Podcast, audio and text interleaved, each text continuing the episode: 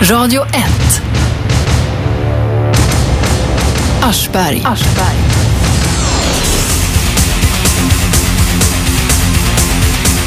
Då var vi här med dagens sändning utav Aschberg på Radio 101,9 som är Sveriges nya pratradio. Glöm inte att ni kan ladda ner nya appen som både streamar bättre och har betydligt bättre ljudkvalitet än den förra hade. Aschberg är ju som bekant på semester. Jag har sagt att han sitter och dricker eh, drinkar ur någon eh, kokosformad historia eh, under en palm, men det gör han inte. Jag fick via Twitter av en eh, kristdemokratisk eh, kollega går reda på att han var någon helt annanstans, och, eh, för hans skull ska jag inte säga vart. Eh, men i dagens sändning så tänkte jag att vi skulle prata en del om eh, alkoholmissbrukets sidokonsekvenser kan man väl egentligen säga. Och till min hjälp har jag utav Cissi Wallin eh, snott eh, David Eberhard som är är psykiater och som eh, vi pratade lite innan här och den som vi skulle haft som gäst hade helt uteblivit och då sa David, men det här kan ju jag också. Välkommen till nästa program här på Radio 1. Ja, tack så mycket.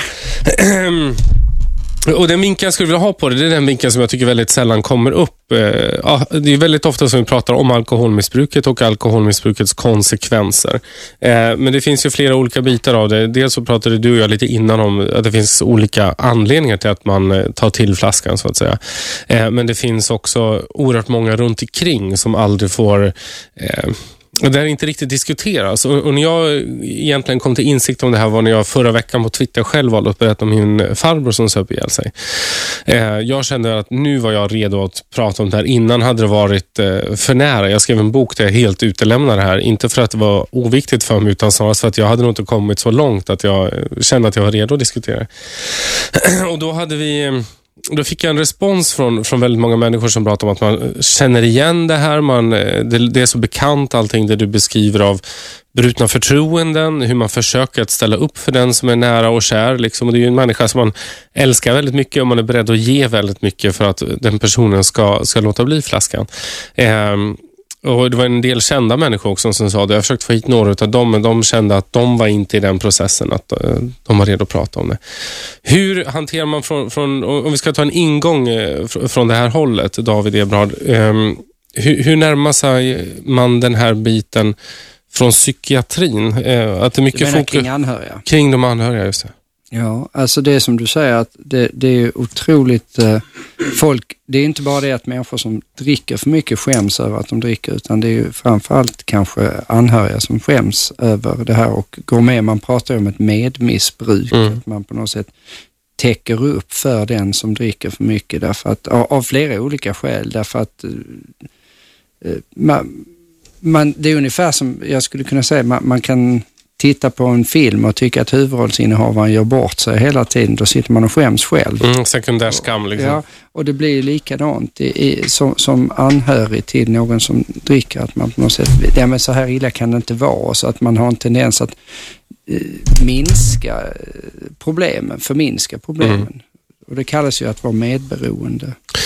Och, men är, också, är, är vanligt att man, är, är det vanligt att man eh, diskutera med anhöriga? Eller finns det någonstans man egentligen som anhörig kan vända sig om man behöver ventilera eh, en farbrors, eller en förälders eller en partners eh, alkoholmissbruk? Ja, nu skulle du nog egentligen haft eh, beroendeklinikens Ja, vi försökte få hit dem men vi fick ingen respons. För, för att beroendekliniken ska ha eh, anhöriggrupper för detta. Och, mm. och, det har de också. Så att beroendekliniken är ett, ett alternativ naturligtvis. Sen finns det ju också de här frivilligorganisationerna mm. som också eh, har anhörigsamtal som anonyma alkoholister och, och, och de här olika mm. varianterna. Men även inom psykiatrin ser vi ju väldigt ofta att människor eh, söker hjälp, kanske inte då enbart för att någon anhörig dricker, men, men, men, men om man då har andra problem också så är det ganska vanligt att det här är någonting som vi behöver samtala om, eller våra, våra eh, samtalsterapeuter får samtala om i hög grad. Mm. Hur, om man då som anhörig anar att någon eh, i ens närhet dricker för mycket. Eh, vi kan prata lite mer om orsakerna senare också, för jag tycker det är ett väldigt intressant resonemang. Eh, men om man då anar att en vän eller en släkting eller ens partner dricker så att det, är skadligt, man märker att den börjar missköta arbetet, räkningar, alltså sådana saker som behöver fungera för att man ska kunna ha ett fungerande liv. Vad kan man egentligen göra som medmänniska? Det, det, det, man kan göra är att, att uppmärksamma problemet och inte blunda för det och inte, inte låtsas som... Ja, mm. det är ju så lätt att man då eh, skäms, som vi var inne på, att, att man skäms för det här själv på något mm. sätt. Så att man, man, man sopar problemet under mattan och det ska man absolut inte göra utan konfrontera personen i fråga med, med detta. Och sen är det klart, det beror också på digniteten. Men mm. är, och det som du beskriver är ju, är ju tung dignitet mm. och problem och då måste man ju konfrontera. Och det kommer leda till att den här personen förmodligen förnekar detta och, och inte vill ha med att göra. Men mm. det, det, är bättre så. Det känns förmodligen väldigt hemskt men mm. det, det, det finns ingen genväg från det skulle jag säga. Kan det vara svårare att upptäcka alkoholism hos vissa jag vet några personer som jag anar är precis på gränsen. Eh, de är först att ta glaset hela tiden och eh, dricker väldigt, väldigt ofta, men de går aldrig överstyr så att säga. Min farbror var mycket enklare. Han var ju fullblodsalkoholist. Mm. Det var ren sprit när han var på fyllan i, en sån vända. Då funkar ju ingenting. Han var ju så här kliniskt rent hemma hela tiden. Men så fort han började supa liksom, så var han ju helt borta och det var äckligt hemma och det grodde igen på en gång. Så det var det så uppenbart. Men eh, det finns ju många människor som jag känner befinner sig mitt på gränsen och på något sätt ändå aldrig riktigt går över det där som gör att det blir socialt oacceptabelt. Ja, det, fin det finns ju de som hanterar eh, men ändå har ett klart alkoholmissbruk mm. i alla fall och kanske också alkoholberoende men som har, eh, då av andra skäl har en klarar ut det här bättre. Det, det är därför det, det, om man ska prata om det här med beroende så är det ju det, det, finns ju ingen riktigt bra definition på beroende därför mm. att det finns ju då manualer för hur man definierar beroende i psykiatrin eller mm. beroendepsykiatrin har olika sätt att definiera det här men, men egentligen om man ska vara ärlig så, så, är det ju väldigt olika, både som du var inne på också att, att det finns olika skäl till varför man dricker och mm. det ter sig väldigt olika och vissa är eh, av karaktären att ja, ja de, de ble, faller alltid utanför ramen och då är det mm. lätt att upptäcka det. Men de andra kanske bara dricker hela tiden och mm. är aldrig särskilt berusade och det, och det är svårare naturligtvis. Mm. Och det blir ännu svårare om det är kanske så att man upprätthåller en viss social högre standard, mm. fasad så att säga. Och det här finsupandet ja, i de fina salongerna. Det är väldigt svårt att, att, uppmärksamma. Det tar lång tid innan man märker det. Jag vet ju någon Eh, någon ytligt bekant så där som eh, jag tillhör som sagt högre samhällsskiktet. Eh, där åker vinflaskan fram så fort det bara går och det är ofta så också att det är något glas vin eh, redan till lunchen på dagen. Ja, ja. Eh, så håller man det i det tempot och så ökar man det lite på kvällen. Man är hygglig nästa förmiddag, trött såklart men, men det funkar ändå att jobba och sen glaset vin till lunchen och så fort ja. man kommer hem så ökar man. Och Det finns alltid en ursäkt för att ta sig ett glas till. Ja men nu kommer ju Kalle över här vet du, det är klart du ska ha ett glas. Absolut, och, och, samtidigt så är det, det skiljer ju ut sig från de här. Så jag, jag har ju träffat, jag var ju under lång tid, eh, jobbade på psykakuten och under lång tid mm. så var psykakuten också beroendeakut samtidigt. Mm. Eh, och det är klart att det skiljer ut sig och det är ju olika typer av problem. Men om vi tar den här pers eh, personen som, som söker för att han har alltså klarat sig lite som din mm. farbror här eh, klarar sig kliniskt rent jättebra och sen när han börjar dricka, mm. vederbörande då ligger i sängen och mm. bajsar på sig mm. hela dagen och dricker mm. dygnet runt så att säga. Det är ju en typ av problematik mm. som är väsensskilt annorlunda jämfört med den problematiken som vi pratade om mm. nyss, det vill säga det här med att man man smygsuper lite eller dricker mm. ett glas vin och tycker att det här är så, och det blir socialt acceptabelt. Mm. Och, och, Det är klart att behandlingen blir annorlunda också och, och prognosen blir annorlunda. Som anhörig, kan, kan, det vara så att man får närma sig den personen man anar har ett alkoholmissbruk eh, olika beroende på de här olika typerna? Kan vi inte ta de olika typerna utan vi pratar, eller jag vet inte om de är klassificerade vetenskapligt, men det finns olika förhållanden och säkert olika grunder i varje fall för varför man eh, jag tycker att det, det, är meningslöst att, att göra det för så här vetenskapliga mm. definitioner mm. för de är ändå arbiträra, mm. liksom påhittade lite grann. Men, men, men, man kan ju säga att det är klart att du har ju, du har ju den här typ A och typ B-alkis, alltså den, där du har en, en, en, en typ som insjuknar väldigt tidigt i, i, mm. i det man skulle säga alkoholism eh, och kanske ofta blandmissbruk också, som, som mycket tidigt inte hanterar mm. alkohol utan blir karatefylla, Mm. eh, extremt full och, och sen bara lever för att dricka Mm. hela tiden. Va? Sen har du den här mer, eh, det, det är den klassiska alkoholisten Mm. så att säga. Sen, sen har du de här där det är mer, eh, kommer över tid, att man har druckit länge. Och, och sen kan man ju prata om en, en annan eh, variant av det här är ju att alkohol är ju beroendeframkallande, inte bara psykiskt. Va? Man pratar om psykiskt eller narkogent beroende Mm. vad gäller olika droger som alkohol och eh, narkotika. Mm. Eh, Det vill säga det vårt psykiska, så här återfalls, det här att det är någon slags sug efter Mm. det. Och det har ju alkohol i Mm. ganska hög grad. Men, men vad alkohol också har mycket högre än många andra droger, det är det fysiska beroendet som Mm. innebär att vem som helst eh, som dricker en, eh, säg att du dricker en liter whisky varje dag, Mm. så blir det så att då utvecklar du en tolerans som gör att du blir mindre och mindre full på den där litern whisky Mm. och, och du kommer garanterat att få en massa obehagliga abstinenssymptom när du slutar dricka. Det är Mm. det fysiska beroendet som inte har så mycket med suget egentligen utan bara att du kommer må jättedåligt. Det, det är där man får eh, delirium tremens, eh, Mm. pratar man om dille. Det, får, eh, det, och det, det är ju jättekraftig fysisk, kroppslig effekt som, som det här gör på en.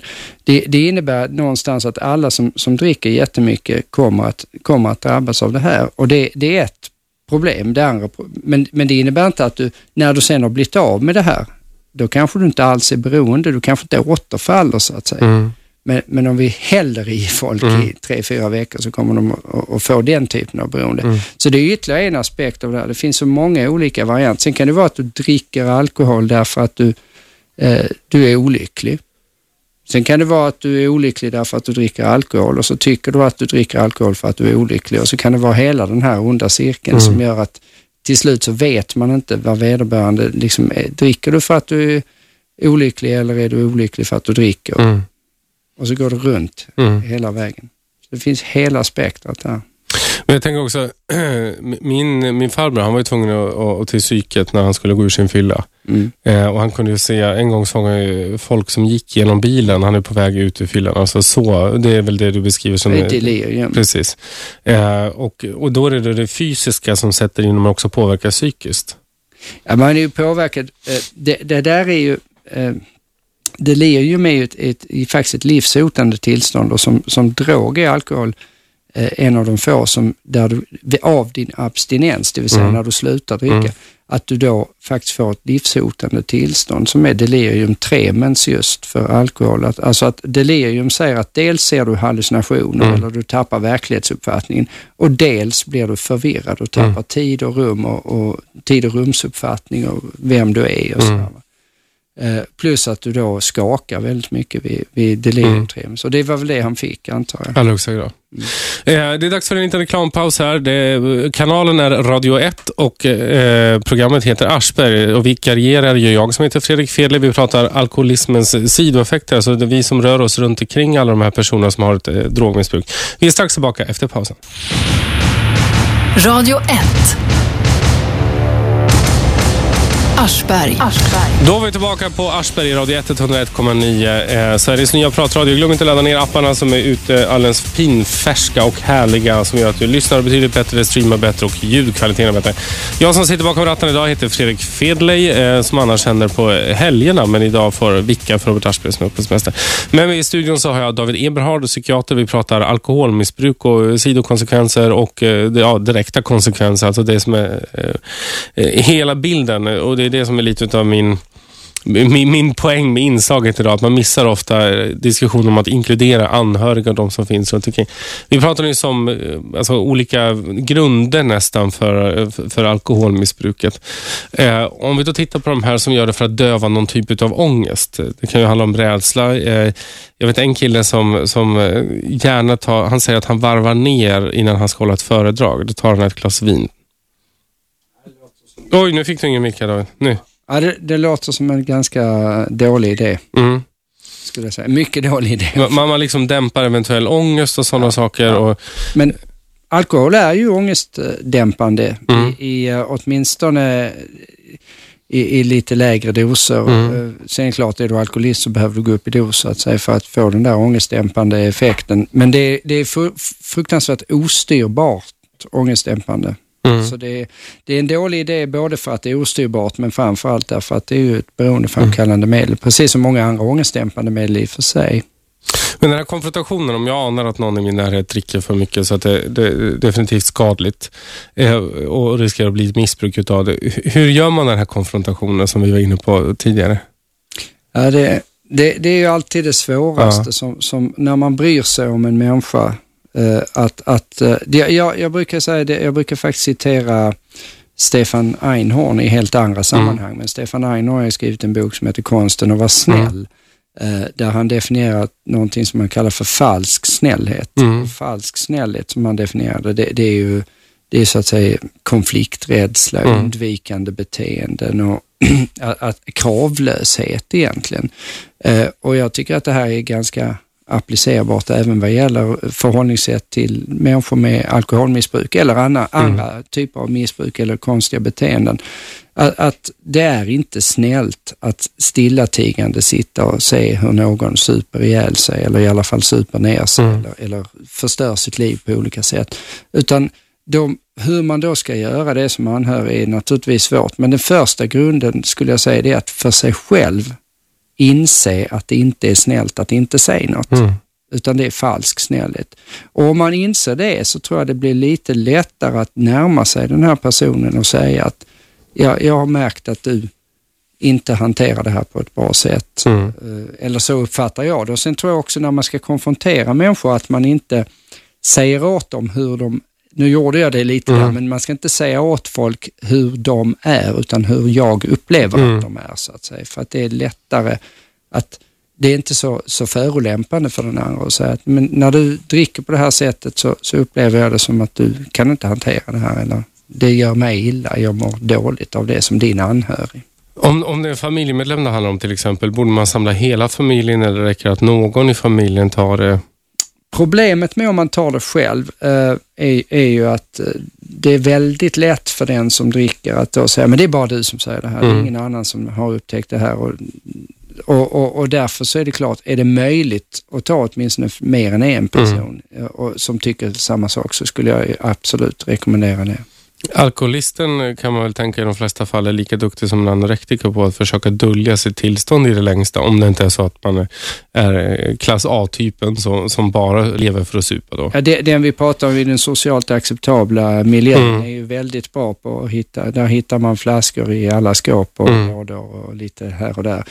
Eh, absolut, så att de kommer ju inte att eh, vidkännas det här. Det, det kan man ju direkt räkna med. Utan, eh, I och för sig, det ska jag inte säga heller. Vi har ju exempel på eh, människor med eh, alkoholproblem som är väldigt medvetna om det här Mm. och som bara längtar efter att någon faktiskt ska säga till dem det också. Mm.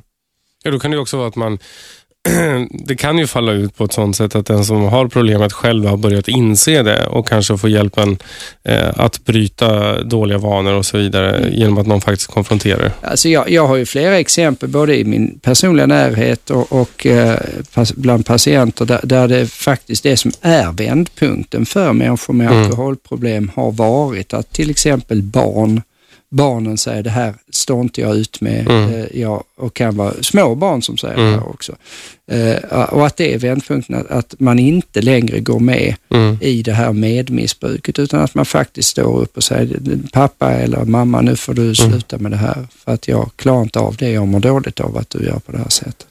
Och den här typen av medmissbruk, kan det, kan det också vara så att man som partner nästan säger att Nej, men när pappa kommer hem på fredag och har jobbat hela veckan så är det klart han ska få ta sin grogg. Oh ja, oh ja, så är det. Och, det. och det finns ju ännu värre exempel och det, det är ju den värsta avarten. Det är de här, fast det är lite ett, ett annat ämne kan man säga, men de här som, som skyller alla dåliga beteenden på att ja, men han var bara lite full. Mm. Men det, det, det, det, det för ju åt en, en annan... Men det är nog många av de här mer socialt accepterade som senare på kvällen, eh, vi närmar oss efterfesttider, den tiden på dygnen, eh, ser det nästan som en ursäkt att få eh, bli av med den ångesten som man har inför någonting och kunna vara den man är genom att då kröka på lite extra hårt sista timmarna.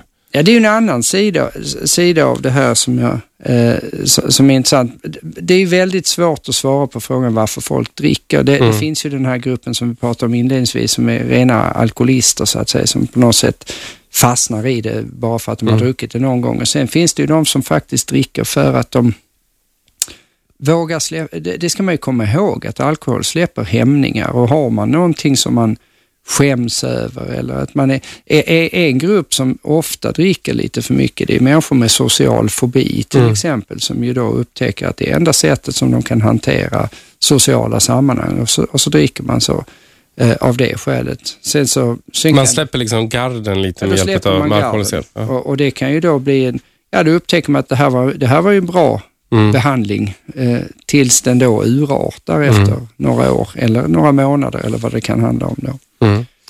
Eh, vi ska ta och lyssna på lite nyheter och sen så tänkte jag att vi skulle prata om eh, alkoholens eh, utbrednad och, konflikten mellan att ha en liberal alkoholpolitik till exempel och, mellan restriktiv och, om det är så att det är många eller få som kommer att påverkas av det. Och det får Det vi höra mer, ja, får vi höra mer om här i Aschberg på Radio 1, eh, Radio 1 101,9 strax efter nyheterna. Radio 1. Aschberg. Då är vi tillbaka efter nyheterna här på Aschberg på Radio 101,9 som är Sveriges nya pratradio. Jag som sitter vid mickarna idag heter Fredrik Fedley och med mig i studion har jag David Eberhard som är psykiater. Vi pratar alkoholismen eh, ur olika eh, vinklar. Jag tänkte att vi skulle titta lite på, eh, vi skulle inte dissekera det, det i evigheter, men Eh, den förda alkoholpolitiken i Sverige som då eh, sägs vara, eller ska vara restriktiv för att man vill skydda eh, och minska alkoholmissbruket. Samtidigt så är Sverige ett av de länderna som har, större, eller har stora problem med alkoholmissbruk. Fung- är det beroende av politiken eller, eller jag, jag landar i min farbror igen. Eller, nu- nu, jag har fler släktingar som har suttit i, i samma vända men som har klarat sig med livhanken ur det. De var ju liksom inte beroende av Systembolagets öppettider för sin konsumtion. Det kunde vara någon gång de hade felplanerat, men ofta hade de hembränt eller de hade lagrat hemma och framförallt sen det blev möjligt att importera söderifrån till billigare peng så hade de mycket mindre problem för då köpte de i garage och så vidare. Är det så att man för parallella debatter här eller Ja, vet man att det skulle öka?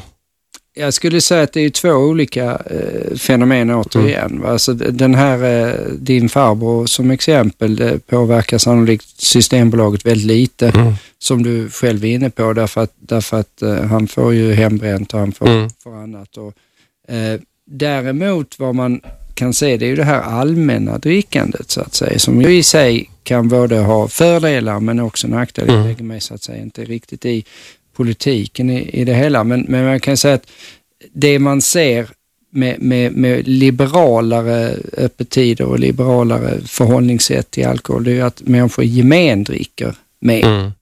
Eh, Så den totala konsumtionsmängden bland befolkningen ökar? och, och med det följer naturligtvis eh, Att fler hamnar i riskfaktorn? Eller?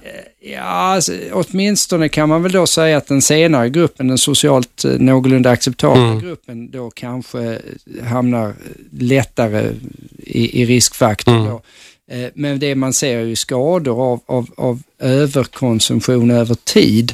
Eh, Det vill säga, även om du inte är alkoholist i, i, i den bemärkelse som din farbror så kan Mm. du drabbas av skrumplever efter mycket drickande även om du inte tycker själv att du någonsin har varit full eller Mm. så här, och socialt Mm. acceptabelt drickande. Det kan du ju se. Eller för den delen som vi ser inom psykiatrin, det man kallar för alkoholdemens. Mm. Att man dricker eh, under lång tid som gör att man eh, efter ett tag får en demensutveckling till följd av alkoholen.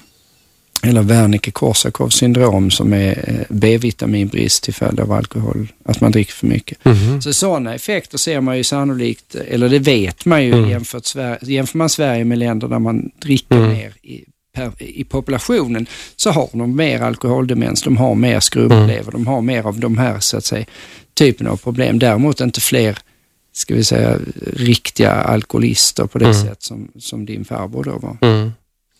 Hur, nej, nu, du vill såklart inte blanda dig i den, den dagsaktuella politiken, men men jag kan ju uppleva att ofta är det den som, som sköter sitt, eh, sin alkoholkonsumtion som oftast eh, så att säga, eh, märker av Systembolaget som det. begränsning. Eh, Men det, det kanske å andra sidan fyller sin funktion då eftersom man håller nere på, populationsnivå. Å andra sidan i Frankrike, eh, där dricker man ju i princip dagligen. Eller, eller, så, eller så om man nu får säga så, så kan man säga att folk, folk alltså det, om vi nu säger att du inte minskar eh, de här riktiga fullblodsalkoholisternas mm. drickande, då kan man ju ställa frågan, det är bara hypotetiskt, mm. retoriskt kan man ju säga så här, ja vad är syftet då?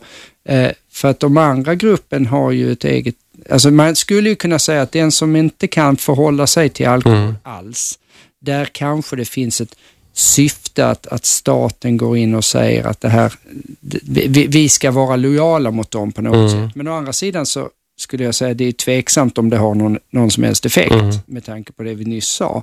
Men, men däremot så kan man ju då säga att alla andra får väl ta ett eget ansvar för sitt drickande. Så att då skulle man ju med den eh, frågeställningen hävda att ja, det finns kanske ingen anledning att ha någon sån där otroligt reglerad mm.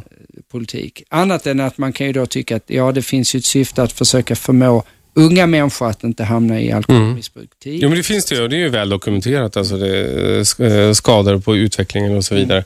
Mm. Eh, och det, det, tror jag är ganska oomstritt. Eh, jag tror även den mest liberalt sinnade som tycker att det ska säljas på alkohol på varenda bensinmack tycker att det ska finnas ett ålderskrav.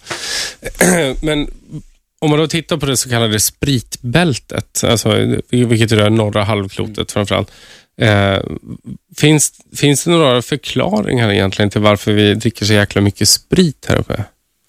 Är det för att vi inte har kunnat odla vinet och vi har fått det som kulturuttryck eller har vi mer ångest? Är det mörkret? Vet man? Det är nog eh, multifaktoriellt. Eh, så svarar man alltid när man inte riktigt mm. vet.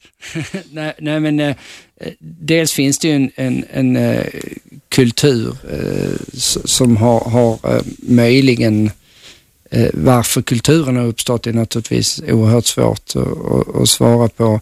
Men, men, vad man vet är ju att det, det, har ju varit svårt och vin är inte någonting som har funnits här så att mm. det som vi har kunnat dricka så att säga har varit mjöd och, och, mm. och, och sprit så att säga. Eh, men, men, exakta orsaker det, det är jättesvårt att svara på ska jag säga.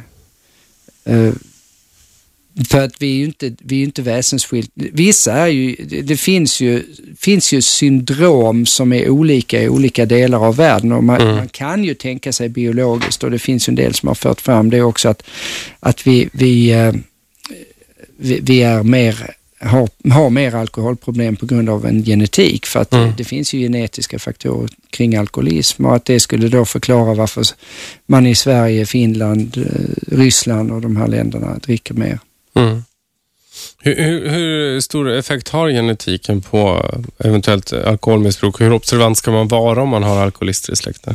Alltså det, för det första kan man säga, ja det finns en klar faktor som är genetisk, att du löper en klart ökad mm. risk att drabbas av alkoholmissbruk själv eller alkoholberoende om du har föräldrar som är mm. alkoholberoende. Men samtidigt så är det ju så att det finns nästan inte en enda släkt i Sverige där det inte finns någon som har mm. alkoholberoende. Så att man kanske inte ska vara livrädd. Men det är klart om mamma och pappa är, är, är, har alkoholbesvär så, så är ju risken väsentligt högre. Och man vet också att det huvudsakligen är genetisk hur, hur vet man det? För det kan lika vara socialt betingat. Det är det man har fått lära sig. Att här ja. umgås man, det så här är det. Ja. Så fort du är ledig. För jag vet en del som har eh, nu låter det som alla jag känner alkoholister i Sverige, att jag bara råkar ha hyfsat bra koll på väldigt många. Vilket säkert hänger samman med eh, traditionell arbetarsläkt från ett arbetarlän och sådär. Jag, jag, jag, tror att den typen av supande är mer utbrett där och finns på ett annat sätt. Och, eh, en del av dem har varit så sjukt arbetsamma, duktiga, uppskattade på jobbet, men så fort du blir ledig, då åker flaskan fram. Man sköter sig så länge man jobbar men minsta ledighet, jul, påsk, sommar och så vidare. eller bara helgen. Då är man... brännvin. Så. Ja. Mm. Mm. Ja, men det, det, det, är ju kulturellt. Det, det, finns ju en kultur så, som är sådan mm. naturligtvis. Att, eh, och, och den är mer arbetarklasskultur mm. så att säga. Att man, man dricker på det sättet. Medan i de fina salongerna så mm. dricker man annat. Rent psykologiskt, finns det mycket studier gjorda på, det är klart att ett barn mår sjukt dåligt som växer upp med, med föräldrar. Man, ofta får hjälpa till att ta hand om dem. Man vet att vissa dagar är det nästan förutbestämt att eh, den ena eller båda föräldrarna är berusade. Eh, kan man bedöma liksom skadeverkan på barn eh, alla, alla, förstår, ja, alla förstår intuitivt att detta inte är bra för barnet, men kan man på något sätt påvisa skadorna? Eh, ja, alltså det är också, det, det finns ju allt ifrån människor som är oerhört sårbara i den situationen och, och har ett liv sen som är oerhört präglat kanske mm. både själv av alkohol och depression och en massa problem efter, efter förloppet av en sån uppväxt. Sen finns det ju den andra sidan av det här. Det är personer som är så kallade maskrosbarn som klarar sig alldeles mm. utmärkt trots den här enorma Så därför är det väldigt svårt att svara. Eh, alltså så att i, i den enskilda fallet mm. är det väldigt svårt att svara. Men de barnen som tar skada, hur, de, hur ter det sig? Ja, det kan ju, det, det huvudsakliga, alltså där är det ju trots allt så att man brukar prata om när det gäller all psykiatrisk eh, sjuklighet och då pratar vi både alkoholproblem och depression och annat, så, så ärver man en viss sårbarhet. Mm. Den ser ungefär genetiskt sett så kan man säga att det varierar väl lite mellan olika tillstånd, men cirka 50 procent, eh, alltså om man jämför till exempel, man, man, gör ju det här genom att jämföra tvillingar. Mm. Eh, tvilling, då kan man göra antingen eh, tvillingstudier där man har jämfört enäggstvillingar med tvåäggstvillingar där man förväntar sig att enäggstvillingar ska se likadana ut. Mm. Alltså, eller så gör man adoptionsstudier där man då jämför barn som växer upp hos sin biologiska föräldrar mm. respektive hur lika de är om de växer upp med adoptivföräldrar. Mm. Vilka är de lika då? Är de lika, om man säger att det är social miljö så, så ska de vara lika mm. adoptivföräldrarna och är det, är, är det genetiskt ska mm. de vara lika sina biologiska föräldrar som de inte mm. vuxit upp med de här barnen. Då. Och, och, och utifrån den typen av studier så, så, så, ser man ju att nästan alla psykiatriska tillstånd, inklusive alkoholmissbruk, är ungefär till hälften genetiskt. Den andra halvan däremot, vad är det som gör det andra? Och det är då vi pratar om uppväxtmiljö. Mm. Det, det är huvudsakligen faktiskt inte psykosocial uppväxtmiljö som man skulle mm. kunna tro, utan det, det, är en massa andra saker som man då kan kalla för slumpen. Mm. Är det andra, vem du har haft som kompisar mm. i, i tonåren kanske, eller, eller alltifrån, det kan vara också kosmisk strålning som påverkar mutationer. Så här, vad är det mm. som gör att olika tvillingpar inte är identiskt lika, vilket de ju borde vara om det bara var genetik. Så mm. men, men det här, det här är rätt så komplicerat att säga vad är det som gör exakt vad. Men man kan säga att inte för att man ska ta från eh, alkoholisterna eh, det ansvar man har för sina barn, för det är klart att man får illa som barn till, till någon som dricker. Men, men fortfarande så, så är det så att eh, de här barnen kan klara sig alldeles utmärkt ändå. Det är positivt därför att det, det är liksom varierande. Det kan, det kan vara Vissa får illa på grund av sin sårbarhet som de har ärvt och andra har en mindre sårbarhet och kommer klara den här ganska tuffa uppväxtmiljön. Mm. Eh, vi ska ha en liten kort reklampaus här i Aschberg på Radio 1 radio1.se. Jag ser den skylten här, Radio 1 101,9. Eh, sen är vi tillbaka och, vi ska prata lite om alltså, vad samhället har för möjlighet att ge, eh, ge stöd och eh, olika vägar att ta sig ut ur alkoholmissbruket. Och också om det finns något mer man kan göra som anhörig, eh, annat än att konfrontera och påbörja den här resan. Vi är strax tillbaka efter pausen. Radio 1 Aschberg. Aschberg. Då var vi tillbaka på Aschberg Radio 1, 101,9. Det finns alltså en skylt här inne där det står radio1.se och jag fastnar i den där hela tiden varje gång jag tittar på klockan. Men Radio 1, 101,9 är vi alltså inne på. Glöm inte att ladda ner vår nya app som funkar mycket bättre. Den streamar bättre och den har bättre ljudkvalitet än förra. Så in och ladda ner den. Men i studion har jag David Eberhard, psykiater och vi pratar eh, kring alkoholism. Och jag tänkte vi skulle gå direkt in på eh, vad som är samhällets stöd. När jag berättade då historien om min farbror. Såklart har ju eh, Twitter Eh, sina uppenbara begränsningar till formatet. Eh, men så skrev jag i någon, jag hade redogjort, alltså summariskt blir det då, för, för hur det hade gått och hur mycket jag hade investerat i honom och hur mycket tid jag la hos honom och sådär för att jag, jag, kände det lite som att jag var en garant för att han inte tog till flaskan. Vi hade den dealen. Ehm, eh, släkt, familj, vänner, alla ställer upp. Så länge du är nykter så finns vi här till 480 procent hela tiden 24-7. Eh, och till slut, och det, det, det skedde ju bakfall, eller så här, eh, återfall, återfall med, med, med jämna mellanrum. Eh, men så kom ju den där dagen när, när jag kände att det är så många brutna förtroenden. Vi har gett så många chanser. Dörren står alltid öppen ändå är du den som stänger den. Eh, och så formulerade jag det ungefär så här, att han valde att prioritera flaskan för att prioritera oss och de möjligheter och chanser vi hade gett. Och Då var det en kille som, som blev väldigt, väldigt irriterad på det här och menade på, ser du inte det här som en sjukdom och det är inget val man gör och så vidare. Eh, och Han menar på att samhället måste ge mer stöd, men jag tycker att samhället var fantastiskt med honom. Eh, varje gång han dök upp på, på Eh, på psykakuten så öppnade de dörren för honom och hjälpte honom ur det här eh, alkoholångorna som han var på väg ur. Eh, vi fanns där och så Men är det, är det så att man inte kan lasta den som, som, som dricker själv alls? Alltså en... Har de en outtömlig källa med chanser? Man kan säga att det, det är den här som eh, kritiserade det på Twitter som sa att det är en sjukdom. Ja, eh, i så mått att man kan säga att det är ingen människa som vill jag tog det här exemplet mm. med mannen som, som, som klarade sig jättebra. Sen mm. så återföll han i alkoholmissbruk och då låg han alltså, och det här är ett av de mer minnesvärda eller mm. hemska saker jag stött på på psykakuten med en man som, som bara dricker, ligger i sängen och dricker. Och han, mm. han orkar inte ens gå upp från sängen mm. under tre veckors tid. Och då kan jag säga han, han använder den som toalett ja. och, och, allt och ligger och bara dricker oavbrutet. Så att säga. Det är ingen människa som vill det, så mm. i den meningen kan man, alltså det är inte så, oj, mm. nu, nu väljer jag det för mm. uh, något annat, utan i den meningen så är det ju naturligtvis en sjukdom. Mm. Men där, där, trots att det är det skulle jag säga att då handlar det om, okej, okay, vad är bästa förhållningssätt från anhöriga mm. för att hantera den här då mm. sjukliga drickandet? Och, och då kan man ju säga att ja, det är ytterst lite som talar för att det bästa sättet att förhålla sig till det här är att vara helt kravlös, som vi mm. pratade om tidigare. Att, att, att bara säga, men okej, fortsätt drick och så kommer du när du är färdig med det. Eh, och så hjälper vi dig då. Eh, det, tyvärr så är det ju så att förr i tiden när det gällde alkoholmissbruk så gjorde man, hade man väldigt långa Eh, avgiftningsperioder inneliggande mm. på sjukhus, vilket eh, upprätthöll drickandet ganska bra. Mm. Man kunde så att säga fortsätta dricka och så lades man på torken under lång tid mm. och sen kunde man dricka det första man gjorde när man kom mm. därifrån. Och, och det är klart att det kan ju synas vara humant att göra så, mm. men jag är inte helt övertygad om att det är bästa lösningen. Och numera så är man ju lite mer restriktiv, åtminstone från landsting, beroende klinikerna är ju inte så pigga på att ha några långa avgiftningar inneliggande, mm. utan då handlar det om att man ska försöka få folk att sluta i öppenvård. Mm.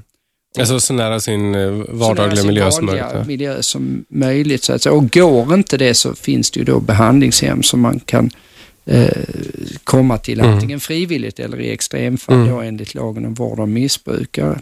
Men det är de här extrema fallen som kanske din farbror kanske borde ha. Mm. Eh, problemet är att om man tittar på statistiken för, för behandlingshem enligt lagen om vård av missbrukare så är det ju inte gigantiskt positiva effekter utan mm. folk fortsätter ju dricka när de kommer ut där. Mm. Är det för att det skiljer sig så mycket från hemmiljön så när man väl är hemma faller man in i gamla rutiner eller eh, är det det fysiska är... eller psykiska beroendet? Ja, det, det, det, psy, det psykiska beroendet, narkogena beroendet, man är återfaller helt mm. enkelt på grund av att man har ett sug av det här. Och det som väl är positivt eh, idag är att det finns en del nya behandlingar. Förr hade man ungefär bara att samtala och så var det AA och det är mm. inget fel på det. Och tolvstegsmetoden, mm. Minnesota-modellen och så här, det är bra behandlingar som man har visat i vetenskapliga undersökningar fungerar bra.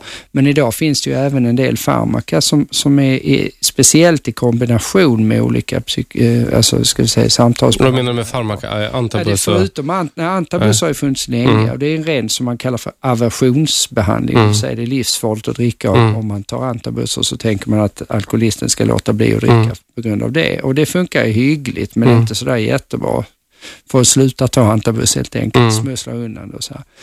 Eh, men sen finns det ju andra läkemedel som är nu, har några år på nacken som, som ju man anser skulle jag säga att, jag anser i alla fall att man, man förskriver det här för lite. Det finns då Campral och det finns Revia som är, som är två läkemedel som minskar suget för alkohol på lite olika sätt och de speciellt säger man då i kombination med till exempel kognitiva beteendeterapeutiska mm. insatser eller andra psykosociala insatser eh, har ju klart bättre effekt än antabus. Så att, det man kan känna kanske som anhörig är ju att ja, vad spelar det för roll vad jag gör? Men det mm. spelar rätt så stor roll. Det, det kommer nya behandlingar och det, och det, kan ju kanske kännas som att det är lättare ingång att ta den där konflikten om man vet att det finns faktiskt inte bästa behandlingarna i världen, men det finns bättre behandlingar än vad som har funnits förut i alla fall. Mm. En tjejkompis eh, mamma har jag funderat mycket på.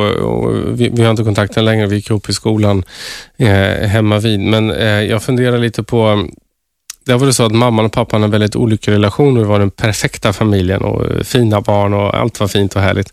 Eh, men hon började dricka strax innan hennes man skulle komma hem. Eh, hon var aldrig stupfull, men hon drack. Och någon gång gick hon över gränsen och då, då helt plötsligt ringde hon till, till min mamma en torsdagkväll och det hördes att hon var uppenbart berusad och bara grät. Hon satt i ett fängelse, sa hon. Och så. Eh, hon upplevde sitt äktenskap så. Eh, hon som, jag tror inte att hon hade det fysiska beroendet av alkohol, utan hon dämpade ångest och, och en lång rad andra saker. Eh, kommer hon att kunna, kan hon, tror du att hon idag, utan att veta det här, men om jag bara utifrån den här beskrivningen, kan hon dricka vin till maten idag eller eh, finns det en risk att hon återfaller i det här beteendet? Hon är, hon är skild nu antar jag? Ja, ja, ja sedan många, många, många år. Ja, det, det skulle jag ju säga det vet jag inte. Det finns säkert de som skulle knacka mig på huvudet och säga att jag säger dumheter mm. Men, men, ja, det skulle jag absolut säga att hon kan förmodligen... Men de som räknas som då hela tiden, som, eller resten av livet som nyktra alkoholister, är det de som har suttit i ett fysiskt beroende eller ska man räkna alla till gruppen nyktra Nej, alltså, alkoholister? Alltså, jag, jag, tycker det där är också en, en, en norm som är väldigt konstig. Jag menar, har du ett fysiskt beroende och är alkoholist i mm. den bemärkelsen som din farbror, då ska du absolut aldrig mer dricka. Mm. Om, du, om du blir fri från mm. det. Men, men den här eh, väninnans eh, mamma skulle jag säga, där, där det är ju uppenbart, det vet man ju förmodligen själv. Sen är det ju svårt, ibland lurar man sig själv att säga att jag, det är ganska vanligt att folk med alkoholproblem säger, men jag dricker bara för att jag är så ledsen. Mm. Fast i själva verket är det tvärtom. Mm. Men, men jag menar allmänt sett kan man väl säga att ja, om du dricker för att du uppenbarligen vet att du sitter fast i ett mentalt fängelse för mm. att din make är dum mot dig eller kylig mot dig. Det, det, är klart att du, om du kommer ur det mentala fängelset så, så skulle inte jag säga att man, jag, jag kan inte säga att du absolut inte får dricka. Mm. Det måste du veta själv. Tusen tack för att du har tagit dig tid att eh, sitta ytterligare en timme i Radio 1. Ja, David Eberhard som är psykiater. Eh, han var, för er som är nytillkomna så satt han med oss Cissi Wallin hennes andra timme också. Sen så passade jag på att haffa honom. Vi hade velat ha eh, haft någon också från eh, beroendeenheten som skulle komma hit och prata men som tyvärr inte kunde dyka upp idag. Så då haffade jag David lite hastigt och lustigt där. Det funkar alldeles utmärkt. Eh, vi öppnar slussarna nu här på Radio 1 och Aschberg. Eh, ni ringer in på 0200 11 12 13. Ring in och gör er röst hörd. Eh, berätta vilka berättelser ni har med Vad har ni för erfarenheter? Vad tycker ni? Har ni någon gång konfronterat någon som ni eh, anar eh, har ett alkoholproblem? Ring in och berätta och ge tips till andra som har anhöriga eller vänner som befinner sig i samma situation. Och passa på och ring nu under nyheterna så jag upp en härlig telefonlista. Så hörs, hörs vi strax igen efter nyheterna på Radio 1 101,1. Radio 1 Aschberg. Aschberg. Då är vi tillbaka här på Aschberg på Radio 101,9. 101, Att jag inte får det där rätt idag. Jag vet inte vad det är. Jag ska be, be dem plocka ner den där jäkla bannern där uppe. Eh, där det idag är Fredrik Fedling som sitter och eh, rattar spakarna när Robert Aschberg är borta på semester denna vecka. Eh, vi pratar, har pratat med David Eberhard om eh, alkoholmissbruk och olika vinklar på det. Dels hur många anhöriga upplever det, men också hur man bäst kan komma att bemöta den man tror har alkoholproblem och också olika grunder till att Eh, flaskan blir en så stor del eh, av ens liv, både fysiska och, och psykiska besvär som gör att alkoholen eh, blir någonting som känns som en, eh, en utväg. Har du några eh, erfarenheter av detta eller är det så att du har en idé om hur man bäst konfronterar någon som finns i bekantskapskretsen eller i familjen som har alkoholproblem? Ring in på 0200 11 12 13. 0200 11 12 13. Det kanske är så att du inte tycker att det här är några problem överhuvudtaget eller att det inte är en sjukdom eller du tycker att det är en sjukdom och därför borde politiken ändras på något sätt. Ring in på 0200 11 12 13. Du kanske tycker att Systembolaget är någonting som bara drabbar dig och som inte på något sätt leder till att färre människor dricker. Ja, ring då in och berätta det på 0200 11 12 13. Eller så kanske du tillhör de som tycker att det faktiskt borde vara lördagsstängt på Systembolaget. Ring då in på 0200 11 12 13. Eh, ungefär kvart över fyra så kommer Isabelle in och eh, gör en nyhetspuff och fram till dess så har vi öppna slussar. Och jag tänkte att eh, i nästa timme, 17 timmen, så kommer vi köra helt öppna ämnen så du kan ringa in på precis eh, vilket ämne du än vill ta dig an. Eh, David Eberhard som var här och nu ringer det för fulla muggar här. Då kör vi. Hallå, vem har vi på tråden? Nej, då tappar vi den på en gång såklart. Eh, det var alltså någon som hade ringt in på 0200 11 12 13 och jag var inte tillräckligt eh, snabb att svara. Men fortsätt ring så kommer jag snart kunna plocka in det. David Eberhard som är psykiater och som var här tidigare pratade mycket om eh, olika typer av alkoholism. Dels det som är den eh, direkta fysiska beroendet som gör att man tar sig till flaskan och eh, verkligen eh, ägnar sig åt drickande och det är det som är huvudsyftet. Medan det finns andra som eh, kanske dämpar ångesten med hjälp av flaskan. Hallå, vem har vi på tråden? Hallå? Hallå, vem är det? Ja, det här är Gunnel heter jag. Hejsan, hejsan. Hejsan, hejsan. Eh, Jag tänkte bara så här, alla alltså, sådana som missbrukar, alltså det är ofta så synd om dem. Men jag tänkte på alla barn som växer upp med missbrukande föräldrar. Mm. Det tycker jag samhället måste liksom kolla upp för att är många som jag känner som har levt med alkoholister till föräldrar. Mm. De verkar inte må bra någon gång, även fast de är både 40 och 50 år. Mm. Utan det där lever kvar liksom och präglat dem så hårt. Ja, de glöms bort liksom. Även fast folk vet om att de dricker, vet, speciellt mycket ute i mindre samhällen. Mm. Så det är ingen som bryr sig. De här barnen de vågar knappt gå hem och de vet inte hur läget är. De kan inte ta hem kompisar och det är liksom bara för att fortgå överallt. Jag menar, jag säger inte att någon ska kanske ta barn men jag tycker det kanske skulle komma hem folk och kolla lite grann. och så. Eller jag vet inte. Hur gör man det här? Alltså, jag håller med vad du säger. Alltså, jag har också vänner som eh, har upplevt precis samma sak. Och Jag tycker att man känner igen det du säger. Att det präglar eh, väldigt länge och väldigt mycket av livet efteråt också.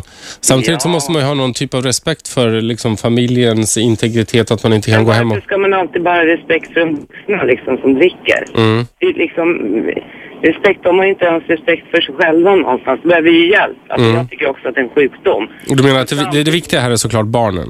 Det är det perspektivet du är inne i? Ja, precis. precis så. Det blir en hel generation. Det Mm. känner ju många som helst.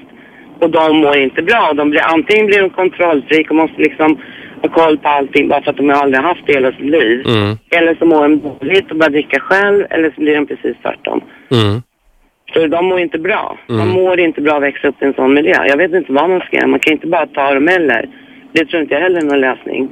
Nej, och det, nu, nu var det min farbror som, som, som jag var närmast, men vi har, har flera i släkten som haft alkoholproblem också. Och en stor bit i det, eh, som såklart hade varit 400 gånger resor värre om det hade varit min egen eh, mamma eller pappa till exempel. Ja. Det är ju det här med alla brutna förtroenden. Alla luften som ges om att man inte eh, ska återfalla i missbruket till exempel och ändå, ändå så sker det.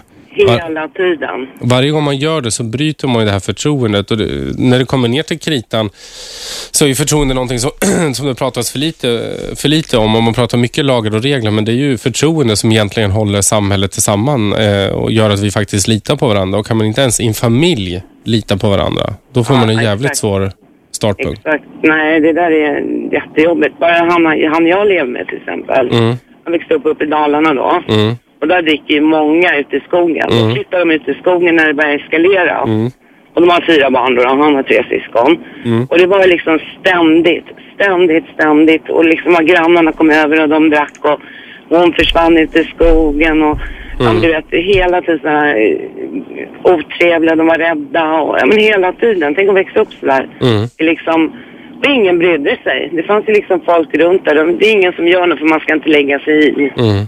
Och det, är klart att det präglar hu- hur man sen också vågar skapa relationer till andra människor. För att om man har växt upp i en familj där det inte finns grundläggande förtroende Ja. så är det klart att man har jäkligt svårt att bygga förtroende med någon annan också. Ja, ja, det är hemskt. Min brorsa var också alkoholist. Mm.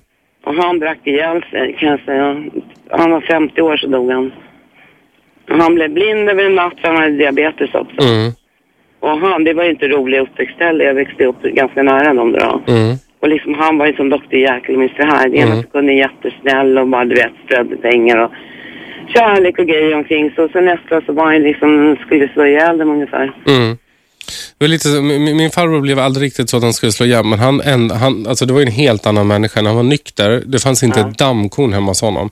Nej. Tidningarna låg i exemplariska högar, men så fort han tog till flaskan, du behövde inte ens träffa honom. Direkt att gå in i lägenheten så visste du vad klockan var slagen. Mm. Men jag på en annan sak också. Om man nu ska sluta dricka och haft ett långvarigt beroende, Mm. även om man får hjälp.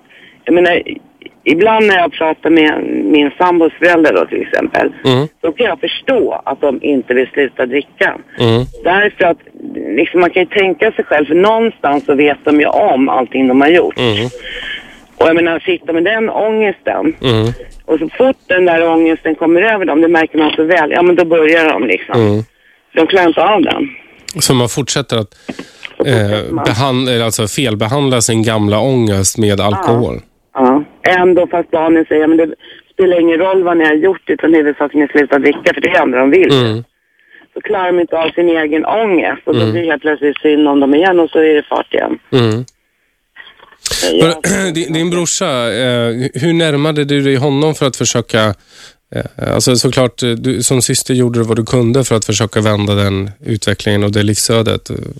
Han var ju världens snällaste, älskar honom. Han var 22 år äldre än mig så han var ju som min extra pappa. Mm. Älskar honom över allt annat på jorden. Men sen så började han, han jobba som lirare och sen drack han mellanöl och då blev han alkis. Mm. En krocka med en motorcykel, då fick han diabetes också. Så blev inte saken bättre, Mm. inte alls han. Och sen så liksom blev det, han blev som en omvänd hand. Precis som en omvänd hand. Mm. Han kunde liksom slänga in den i väggen bara om liksom han sa någonting fel. Mm. Och sen så dagen efter då, då var han ju liksom som vanligt igen. Det gick upp och ner hela tiden. Och jag kan ju tänka mig hur hans barn mår liksom. Mm. De mår inget bra. Ingen av dem som jag känner mår speciellt bra. Mm. Så jag tycker liksom, jag vet inte vad man ska göra. Men eh, någon koll, alltså jag menar inte att samhället kan ta hand om allting. Men jag tror att man måste liksom, Men är det inte så att vi också som vanliga medmänniskor pratar lite lite? Det var därför jag ville ägna tid åt det här idag. För att Ja. när, jag, när jag berättade om det här om min farbror på Twitter, och det gjorde jag förra veckan för första gången, ja. eh, så var det väldigt många där som sa jag känner så väl igen det här och jag, jag känner igen alla saker som han gjorde och så vidare. Ja. Eh, du vet, man kommer hem eh, till honom, alltså världens mest ordentliga människa, men så ändå på spriten och han ligger på golvet nedpissad i sina kalsonger med flaska i handen. Ja. Alltså, eh, och, många säger att de känner igen den här bilden. ja. Då upptäcker man att det är ju, man har ju trott lite att ja, men man vet att det finns mycket alkoholism, men, men om det aldrig pratas om det, så hur tusan ska man kunna komma vidare i det? Och ska man kunna alltså, göra sig själv stark i det här? För det är ju en person som man älskar. Liksom. Ja, men det är det som är det värsta liksom. Om man tänker så att om alkoholen hade kommit samtidigt med narkotikan, Mm, då hade ju den inte funnits, Mm. antar jag. Men den har ju funnits med så länge. Om man tittar liksom tid tillbaka så var det ju män då främst som drack från Mm. början. Och misshandlade ofta sina kvinnor och drack upp alla pengar och misär och allting det där va. mm, Men någonstans nu så har det blivit, och jag tycker det värsta är att alla ungdomar idag, inte alla men väldigt många, att det är så accepterat, att man liksom, det ska alltid liksom drickas och det är inte liksom typ på helgen utan det är uteservering, det är hela tiden, hela tiden. Jag känner ju liksom ungdomar som dricker nästan var och varannan dag. mm, Jag undrar hur det blir med liksom generationen som är ännu yngre. mm. Alltså, jag menar ju tidigare jag börjar dricka desto värre tror jag att det är i alla fall. Jo, men det, det, är, det är ganska bevisat i forskning, eller det är väldigt bevisat i forskning att man såklart har skador och risken för att man hamnar i ett fysiskt beroende av alkoholen ökar eh, med, med tiden och ju tidigare du börjar. Ja, och jag menar hur blir det då? Titta liksom bara på, på alla serveringar och det är liksom, alltså alla sitter och dricker öl och vin, liksom vilken dag som helst. Mm, Och ganska mycket, alltså jag känner någon som dricker liksom, ja, fyra, fem gånger i veckan. mm, Och jag menar det kanske går en period när man är ung, man orkar en hel del va. mm, Men jag menar tio år senare, hur ser det ut då då? mm. Och liksom det, jag vet inte. Jag, jag, jag vet inte vad man ska. Nej, det är som David Eberhard, psykiatern, så här och pratade också. Han, eh, han sa ju att det kan ju vara så att du inte har ett alkoholmissbruk, men att du dricker mycket alkohol. Och då nöter du sakta men säkert ut kroppen och då blir det vanligare med till exempel diabetes på grund av detta och, och en rad andra sjukdomar. Ja, ja, Och Det är också konsekvenser som vi får bära tillsammans. ja, ja. Jag vet inte hur det ser ut i Frankrike till exempel och så. De har mer utav den typen, men inte lika många som är så, vad ska jag säga, hardcore alkoholister. Nej. Nej, jag, jag tycker bara det är tråkigt för att eh, liksom det bryts aldrig på något vis. Utan liksom det bara går igen och går igen. Men jag tror att det är jättebra att du tog upp det här. Mm, Jag tror alla, liksom, jag tror nästan i varje familj, mm. varje familj så är det nästan någon som har problem Såklart. med någon. Det Och, tror jag. och det är också väldigt tabubelagt detta och det är därför jag tänkte att vi kanske kan börja en diskussion i varje fall då så att vi som har haft nära och kära som har eh, alltså gått bort eller fortfarande har alkoholproblem, att inte, alltså, skammen ligger inte på oss att prata om detta utan vi måste börja prata om det någonstans för att komma vidare. Ja, och jag tror det är viktigt att ta tag i den här just barn till alkoholister. Mm. För de mår psykiskt dåligt och det är inget bra. Ja. Är alls. Vi måste gå ut i en liten paus här och vi ska ha tack en liten nyhetspaus. Ja, tack för att du ringde in. Ja, tack ska du Ha, ha. ha det Ja, gott. Eh, det var alltså ett samtal som hade kommit in på 0200 11 12 13. Fortsätt ring, men först så ska vi ha en liten nyhetspuff utav Isabel. Radio 1. Aschberg. Då är vi tillbaka här på radio 101,9. Glöm inte att ni kan ladda ner vår app som är betydligt bättre än den förra var med bättre streaming och bättre ljudkvalitet. Eh, programpunkten heter Aschberg och jag som sitter bakom rattarna idag heter Fredrik Fedley av den enkla lilla anledningen att eh, Aschberg är på semester och jag hävdar fortfarande att han dricker eh, paraplydrinkar någonstans på en söderhavsö. Var han är exakt eh, vet jag inte riktigt.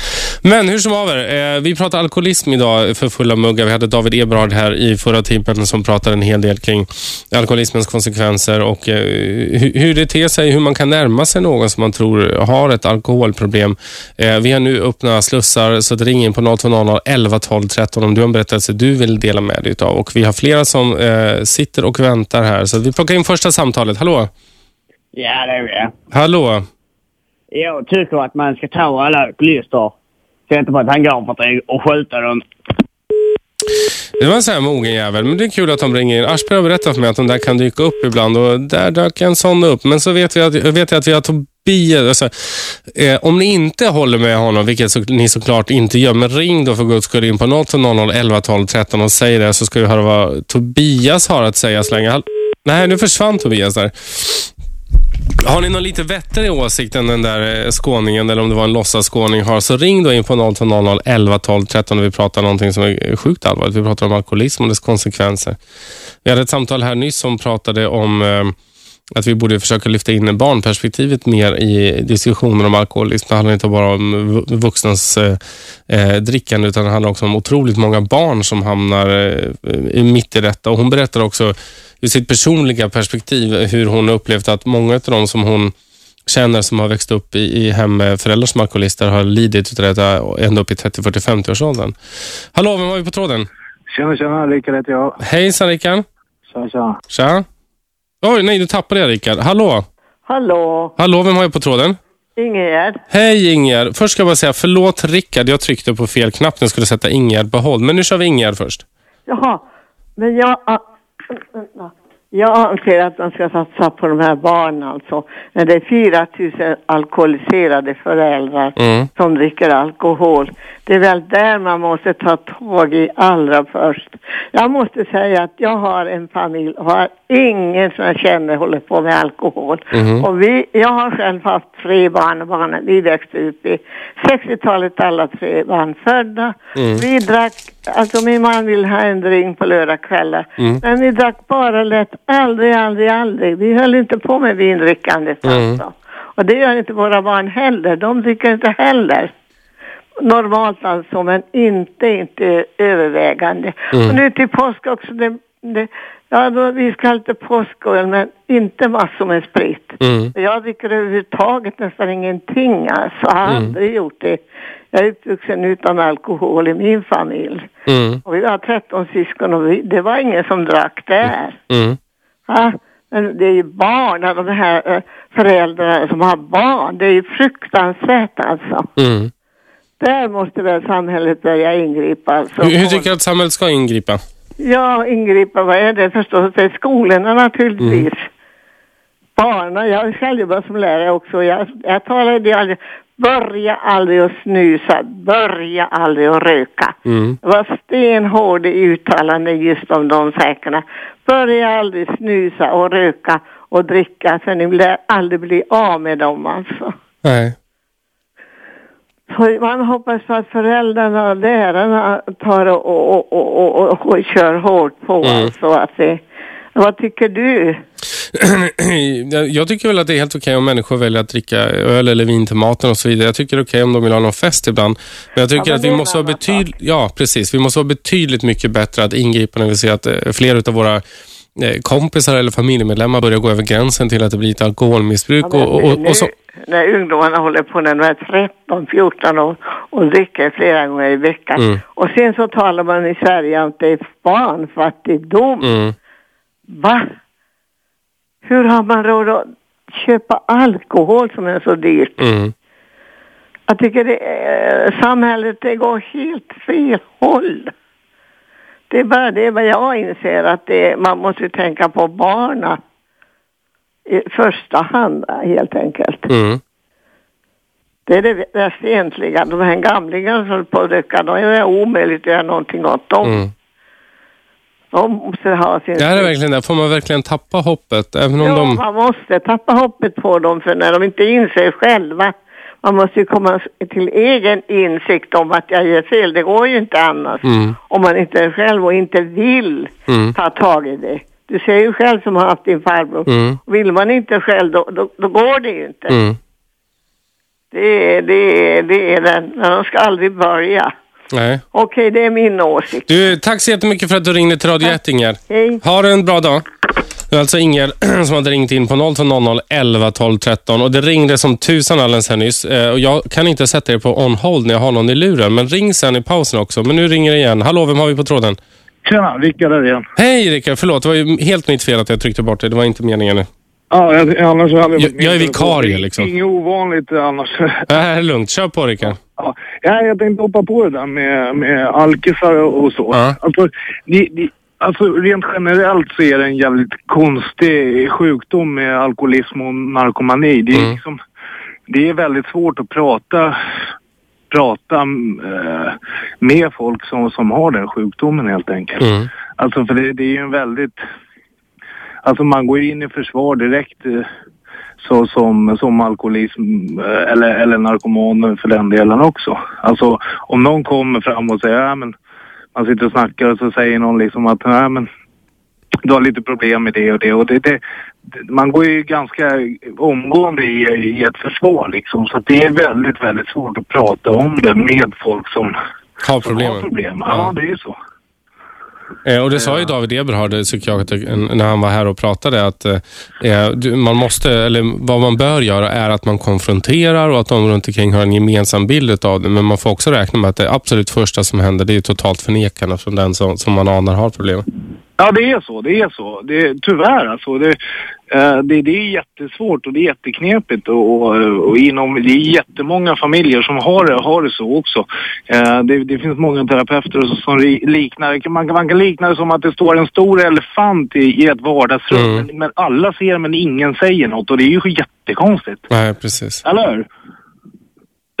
Eh, Vad, vad, är vad, vad finns det man kan göra? Eller vet du vad Rickard? Har du tid att hänga kvar en stund? Ja, absolut. Vi ska ha lite nyheter. Jag sätter dig på hold så länge. Yes. Eh, och ni, då, då sätter jag Rickard på hold där och sen ni andra kan fortsätta ringa in på 0200 11 12 13 så är vi tillbaka eh, direkt efter nyhetspausen här i Radio 1, 101,9 och programpunkten som heter Aschberg där Fredrik Feli sitter bakom rattarna. Fortsätt ring så sätter jag bara i kö och så tar jag er efter vi har tagit Rickard efter nyheterna. Radio 1. Aschberg. Då är vi tillbaka här på Radio 1, 101,9 som är Sveriges nya pratradio. Programmet heter Aschberg men jag som sitter här bakom rattarna heter Fredrik Fedler som vickar för Aschberg som denna vecka är på solsemester eller något annat.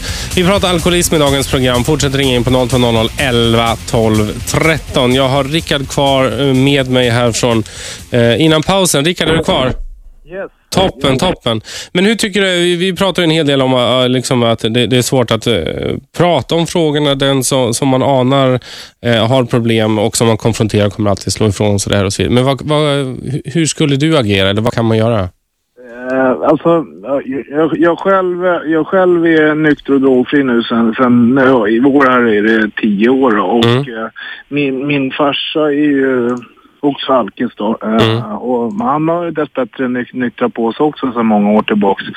Och eh, egentligen, det, det började med farsan där. Det var ju egentligen, eh, alltså jag och min syrra, vi åkte hem till honom helt enkelt. För han, han, han hade ju sjukskrivit sig rätt mycket och Mm. liksom satt hemma och krökade rätt mycket. Mm. Morsan, morsan dog när jag var nio då. Mm. Och det var väl då någon gång fars, farsan började kröka liksom rätt hårt. Mm. Eh, men ja, han tog alltid hand om jobbet och han skötte ju om oss eh, också liksom. Eh, det var väl när vi hade gått mätt och han började supa på. Ja men du vet. Mm.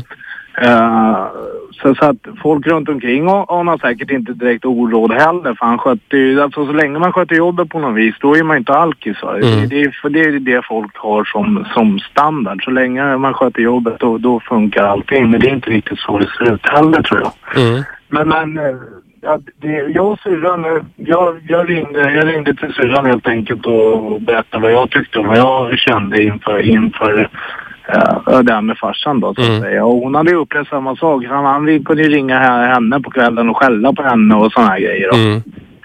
Eh, och eh, nej men det, det, det, vi åkte hem till honom och vi tog det beslutet. Vi åkte hem till honom. Han, var- han hade sjukskrivit ut från jobbet liksom och satt hemma och kröka och, och vi kom dit och han var ju halvpackad i vanlig ordning liksom. Mm. Eh, och vi började lugn och ro och prata med honom om alkoholen överhuvudtaget. Mm. Eh, och och eh, till en början så gick det ju rätt bra liksom. Han lyssnade och sådär. Och, och sen efter ja, några minuter in i samtalet då började han slå ifrån sig direkt och bli, bli liksom arg på varför vi var där och varför Mm. ja, vi höll på som vi gjorde. Och då fick man liksom backa och säga nej, nej, vi menar inte så, vi menar inte så. Och sen fick man pr- prata, fortsätta prata i lugn och ro liksom. Mm. Uh, och så, så höll vi på säkert. Vi satt säkert en och en halv timme och man fick så fort man såg tendensen till att, att, det liksom började, att han började bli arg och, och kände sig liksom påhoppad. För det är det man gör va. Eh, och då, då, får man, då, får man ju, då får man helt enkelt försöka backa och försöka förklara och lä lägga fram det på ett annat sätt helt enkelt. Eh, man, jag tror det är jävligt dumt att säga, gå fram till någon och säga du är alkis, du har problem. Mm. Det, det, det funkar nog inte utan man får nog gå runt problemet först i ett, ett tag liksom innan man, innan man liksom kastar fram biffen om, jag, om du förstår vad jag menar. Mm, såklart. Eh, hur, hur gick det sen med din farsa? Eh, det, gick, det gick jävligt bra. Eh, Dagen efter så åkte jag till, till honom igen. För, ja, han, ja, efter, efter ett tag så insåg han att det kanske inte är så jävla bra det här. Mm. Och dagen efter så åkte jag med honom till uh, beroendemottagningen då, som, som i hans kommun då så att säga. Mm. Eh, och eh, det var väl där det, det hände något för honom. För han fick ju blåsa då dagen efter och då hade han inte krökat där. Ja, på, ja, sen efter vi hade varit där och liksom så. Och han hade fortfarande en ganska hög promillehalt. Liksom. Mm. Det berättade han för mig några dagar sedan efteråt att han blev jävligt rädd. Mm.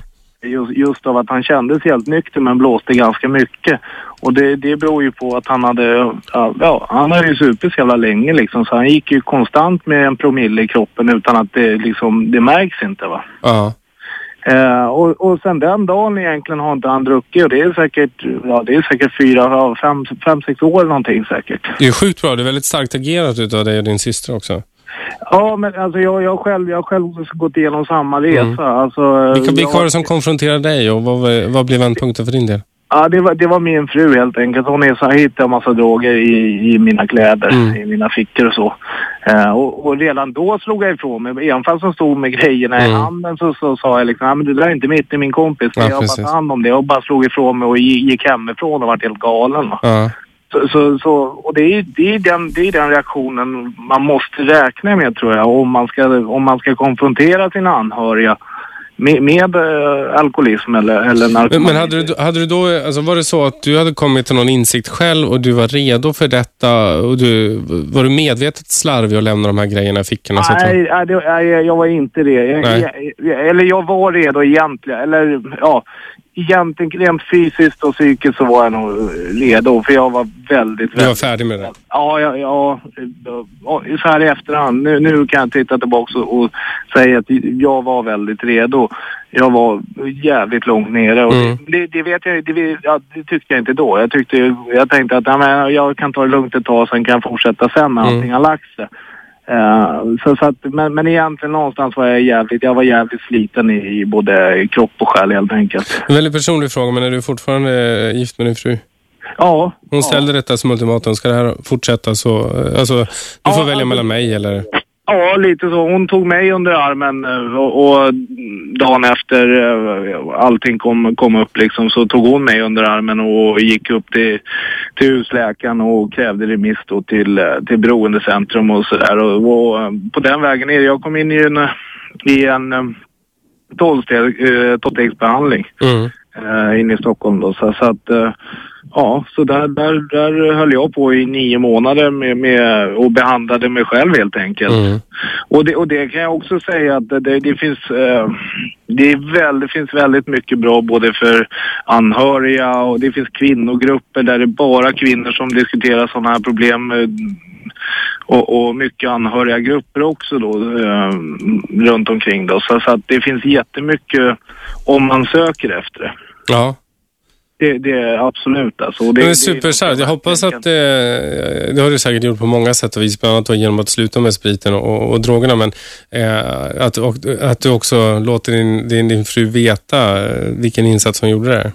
Det, ja, vi, har, vi har jättebra relation idag och det, det, hon, hon har hjälpt mig mycket och det vet hon om och vi pratar mycket om det. Mm. Inte varje dag längre men, men väldigt ofta Mm. pratar vi om eh, vad, vi- vad vi gör för varandra framför allt. Va? Men, men vad hon gjorde med, för mig eh, för tio år sedan, det, det vet Mm. hon definitivt om och det har vi pratat vi, hon, hon, var ju med, hon var ju med mig under behandlingen och vi gick på parterapi och det Mm. var, vi, vi har gjort jättemycket Det var sjukt grejer. eh, tuffa år där liksom. Ja, ja visst, visst, visst. Ja, men shit, det, det är skönt att höra liksom, någonting som, eh, som slutar så väldigt bra. Ja, alltså det, det finns hopp. Det är bara att man, man, man, måste, man måste hjälpa varandra och alla måste vara redo på något sätt. Mm. Man, man kan inte gå på som en ångvält. Det funkar inte. Det, Mm. det är svårt att tro. Men, men, men, men äh, tar man det lite lugnt så finns det definitivt hopp. För, för det, det, det, går, det går att bli nykter och det går att bli drogfri också. Det, det är inget, inget tvekan om det. Man måste ha en stark vilja och, goda vänner och en bra familj och så vidare. Skönt att höra Rickard. Tusen tack för att du ringde till Radio 1. Ja, tack själv. Tack så mycket. Det var alltså Rickard som hade ringt in på 0200 11 12 13 där vi idag i programmet Aschberg pratar om eh, alkoholism ur olika vinklar. Vi ska ta och se om Fredrik är kvar. Hallå, är du kvar Fredrik? Jajamän, jag är kvar. Ja, bra att du kunde vänta. Jag tyckte det var så intressant så jag tyckte Rickard skulle få klart sin berättelse. Vi ska Jajamän, försöka köra jajamän. lite mer tala till punkt här idag. Det är lugnt. Shoot! Ja, eh, och min, eh, min eh, historia är inte li, riktigt lika rolig. Jag är anhörig. Jag har en pappa som är alkoholist och var... Ja, han var väl helgalkoholist när jag växte upp. Mm. Och sen har det ju urartat och eh, ja, slutade min eh, relation till honom slutade med att han fick låna massa pengar av mig till två hyror för att han skulle bli vräkt. Mm. Eh, och jag tillhör väl den... Jag, väl, jag, tycker, jag vet att det är en sjukdom, men jag känner att när, när man väljer bort sin, sina egna barn... Mm. Jag gick den hårda... Jag gjorde nog det. Jag var inte lika känslig. Jag har gått många år och han har sagt nu har jag varit nykter i två veckor, nu är jag nykter i ett halvår. Nej, så långt har han aldrig varit, men en månad. Mm. Man, man, till slut som anhörig, man blir trött på att höra det där. Mm. Och när en alkoholist inte vill ha hjälp, som föregående talare, då är det liksom ingen idé som anhörig att hjälpa till. Man kan inte... De måste ju först och främst inse att de har problem. Mm. Eh, och jag tycker att det är skitsorgligt, för nu har jag blivit pappa själv och jag får bara massa arga meddelanden en gång i halvåret eller någonting att jag har rätt att träffa mina barn. Och, Mm. Så att det är inte bara jobbigt för alkoholisterna. Det, det, jag tycker man ska slå en eh, fot, för det är jävligt jobbigt som anhörig. Och, och, Det lite det perspektivet, jag, jag vet inte eh, om du hörde inledningen, men alltså, anledningen till att jag valde att lyfta det här ämnet idag var just ur det perspektivet som du tar det. Eh, men det blir också mycket fokus kring den som alkoholproblemet och det är att jag förra veckan twittrade om min farbror. Anledningen till att jag valde att göra det för första gången, alltså i något offentligt sammanhang, prata om honom, eh, det, det är för att eh, det satt två alkoholister bredvid mig på ett tåg. Mm.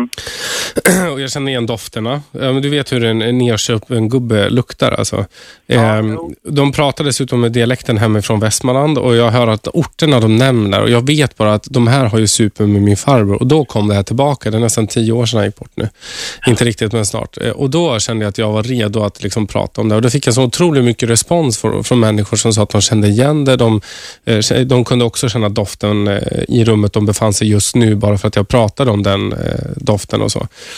Eh, och då insåg jag att det, det är lite fokus på de som finns runt omkring och de här svåra valen, för det är inget jävla enkelt val att säga att nej men jag säger upp bekantskapen med dig. Det gjorde jag med min farbror till slut. Därför att Mm, han hade det- bränt så många broar så att jag pallade inte längre. Nej, och jag ligger samma där med min farsa. Jag tycker att han, han, han måste inse att han har problem och sen måste han eh, vara nykter bra jävla länge innan Mm. jag vill att han ska få träffa mina barn. För att jag har inte sagt något. De har, de har aldrig frågat. De är så små. De har inte börjat fråga om farfar. Mm. Och kommer de börja fråga så kommer jag bara säga att det, han har valt det är spriten. Han har valt spriten istället för mig och, och jag har valt att inte ni ska få träffa för jag vill inte ha en alkoholist i mina barns liv. Nej, jag förstår precis hur du resonerar. Jag fick väldigt mycket skäll av någon för att jag lyfte det perspektivet.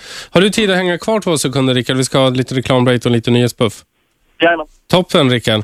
Eh, då är Isabelle tillbaka med en nyhetspuff. Radio 1. Aschberg. Då är vi tillbaka efter den här korta reklampausen på Radio 1, 101,9 som är Sveriges nya pratradio där vi i tre timmar pratar alkoholism och så länge det fortsätter ringa in på 0200 11 12 13.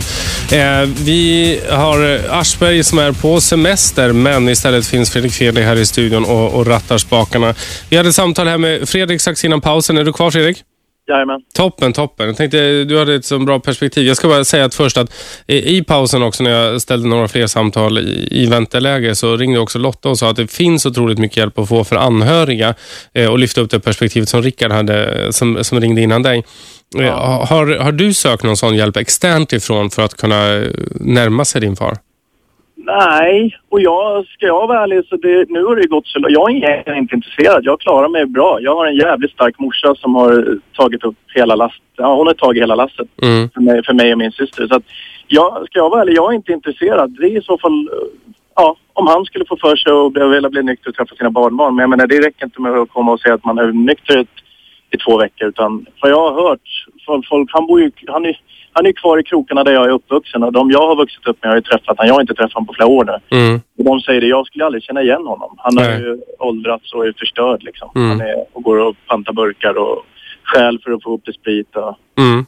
och jag, jag är inte intresserad längre. Jag, känner, jag förstår sådana och det är jättebra att det finns för folk som börjar. För jag mådde ju dåligt ett tag. Mm. Det, det är min farsa liksom. Men eh, till slut kommer man med, med insikten att han, han är inte intresserad. Någon gång måste ju man som anhörig gå vidare också. Mm. Så att, eh, ja, det är jättebra att det finns, finns för anhöriga. Men, men nu, vad säger du den dagen eh, din, dina ungar börjar bli kanske eh, 10, 11, 12 och börjar fundera på eh, farfar? Har du, fund- det, det, du sa ju att du har flera år kvar dit, va? men har du funderat på vad man säger i det läget?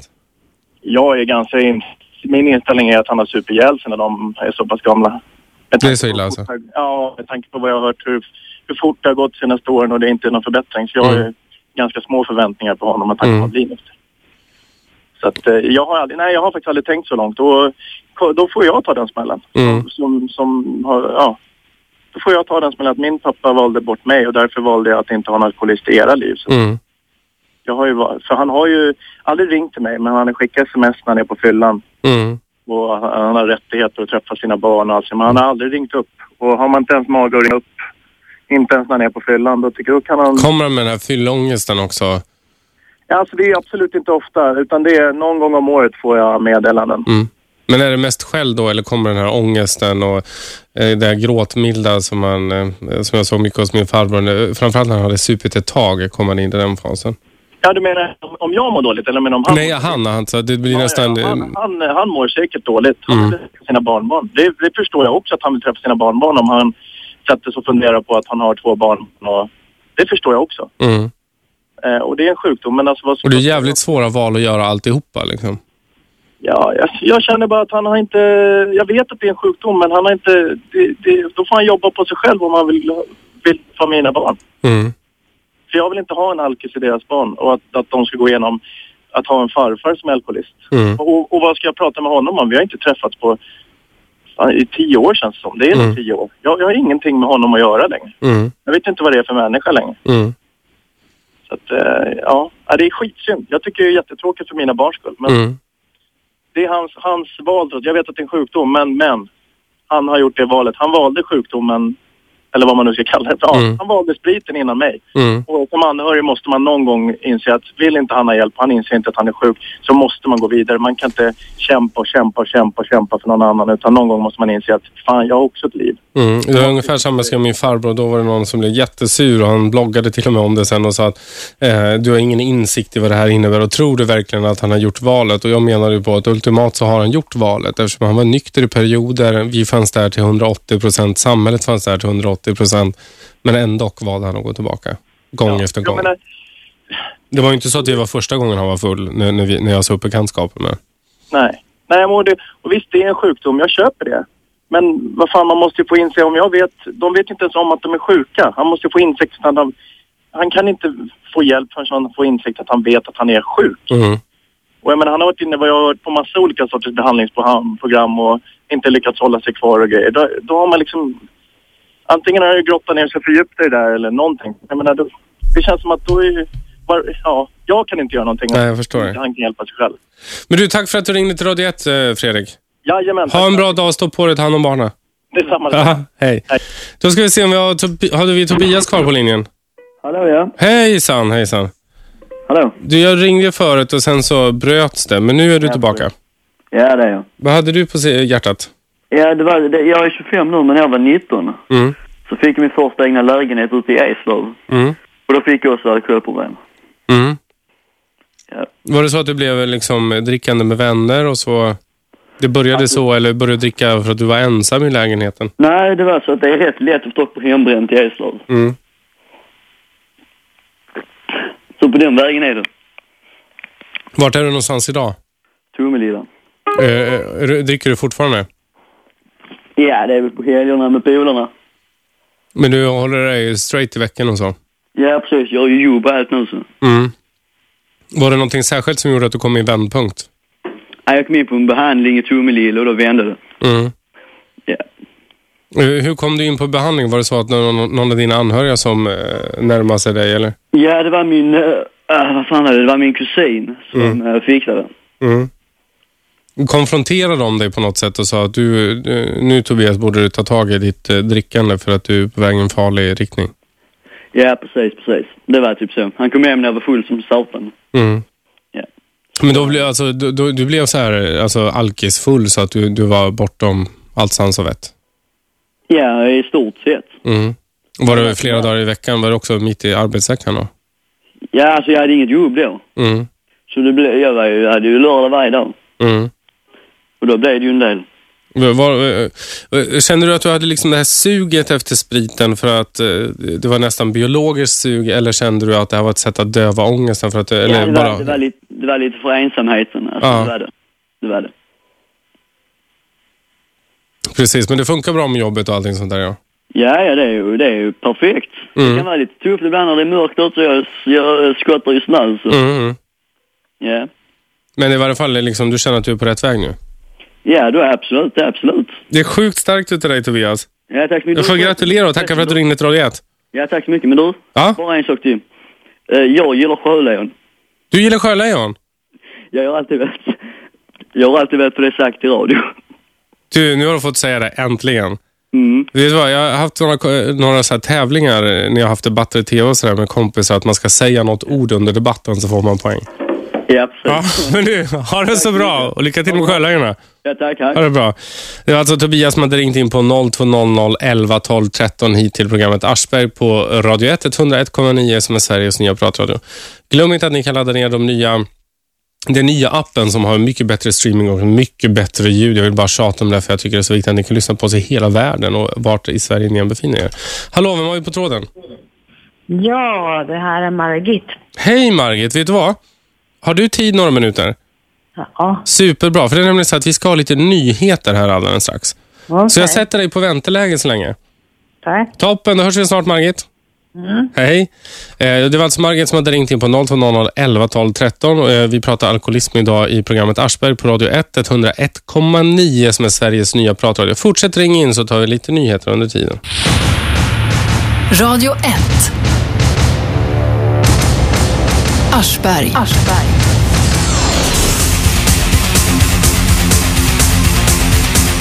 Då är vi tillbaka här på Radio 1, 101,9 som är Sveriges nya pratradio. Programmet heter Aschberg. Jag som sitter bakom micken idag heter Fredrik Fel. Jag vickar för Aschberg som är ute på semester eller någonting annat. Vi pratar alkoholism i timmarna tre här inne i tredje timmen nu och det ringer för fullt på 0200 11 12 13. Jag har lite svårt att, jag kan faktiskt inte lägga samtal i vänteläge under tiden som jag har ett samtal inne, men jag börjar beta av de som jag har på listan här. Och jag tycker vi börjar med Margit. Är du kvar? Jajamän. Hej Margit, tack för att du ringer. Mm. Vad hade du på hjärtat? Ja, sist pratade vi höghus, så nu pratar vi alkoholism. Ja, hej Margit. Ja, nu. Ja, jo, det är så att det här med alkoholism, det har gått som en röd tråd i hela mitt liv. Mm. Eh, både som eh, inom familjen och eh, eh, eh, att jag själv har varit på väg eh, sådär. Mhm. Men eh, jag valde att bli vårdare istället. Mm. Så jag har jobbat i Men du, du kände att du var på väg i en eh, liksom, eh, oturlig riktning med alkoholen men du, du hittade ett väg bort från det? ja, Mm. Var det något särskilt som gjorde att du fick ett uppvaknande själv? Eh, ja, det var väl det att jag eh, hade många goda vänner här som, eh, som, som det for riktigt illa utav, utav det hela. Från början så hade vi hållit på smygsupit och smygrökit eh, i buskarna på Djurgården och såna här saker. Och vissa liksom gick det sämre för och och så börjar man ju breda ut sina hönsvingar här och ta, försöka hjälpa både den ena och den andra. Och Mm. inklusive min lilla pappa och eh, i släkten. Jag har stor släkt på hans sida här. Det var det väl, väldigt mycket. Och eh, speciellt när folk börjar dö till höger och vänster då. då så På grund av alkohol? det- Ja, av alkoholrelaterade sjuk, sjukdomar. Både fysiska och psykiska. Både, ja, både skrumplevrar och eh, eh, självmord och sådana där saker. Mm. Så att, eh, och sen började jag ju välja, välja män i mitt liv som också hade sådana här problem. Så Mm. att, eh, men de som jag umgicks med var, var, blev aldrig, blev aldrig sådana här elakingar när de söp. Mm. Utan det var tvärtom att eh, man nästan önskade att de skulle supa till när de hade, fick, fick för sig att de var nyktra ett tag. Mm. Så att eh, jag har ju märkt att det är Men, men du som har så, sett så mycket av detta eh, genom ditt liv, du sa att det har gått som en röd tråd genom hela ditt liv. Eh, Har du något tips till dem som ser eh, människor i sin familj eller i sin närhet, bekantskapskrets som... Ja, det beror på hur mycket vilja man har. Jag tänker på Fredrik här, som Mm. andra Fredrik som ringde här tidigare. Att eh, jag märkte att han var väldigt bitter. Mm. Han hade sagt upp kontakten med, med farsan. Mm. Jag, jag, jag tycker nog att han skulle göra ett försök och, och eh, ta ett snack med farsan och inte kräva. Farsan måste ju vara rätt gammal nu va? Och, eh, alltså man kan inte ändra på folk hur som helst. Och är det så att han eh, dricker så att han står på benen så och han eh, är pratbar och så där vidare så tycker jag nog att man ska ta ett, ett prat i alla fall och eh, Men du tycker i så fall att det är han och hans pappa och inte blanda in barnen? Nej, men ja, i första hand att han, de två ska Mm. pratas vid. Och liksom att han, eh, om nu pappan vill träffa barnen så får han lova att han åtminstone just då är nykter. Mm. Jag hade ju, alltså med min farbror, jag sa upp bekantskapen med honom också.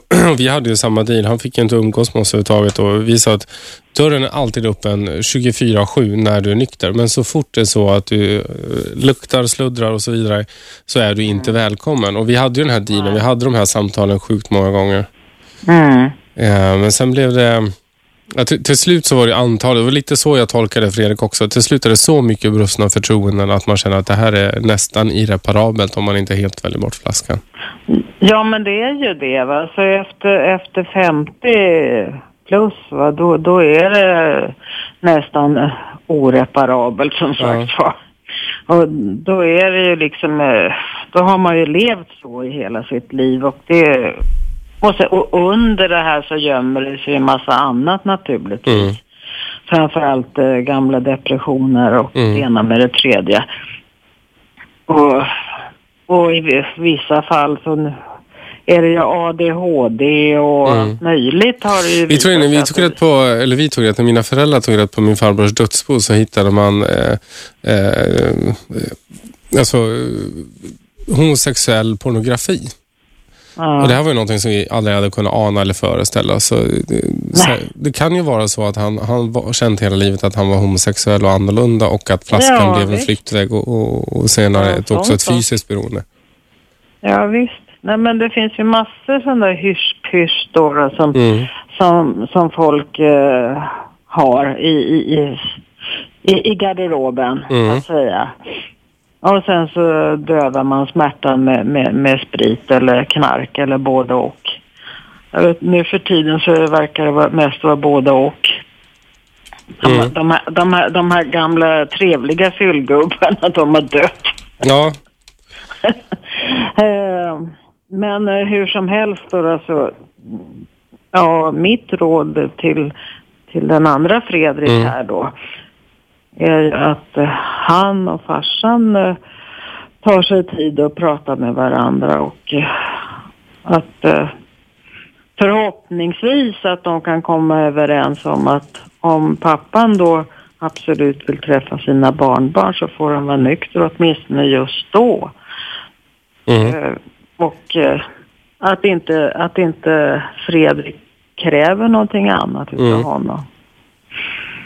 Det kan faktiskt leda ganska långt i längden. Mm.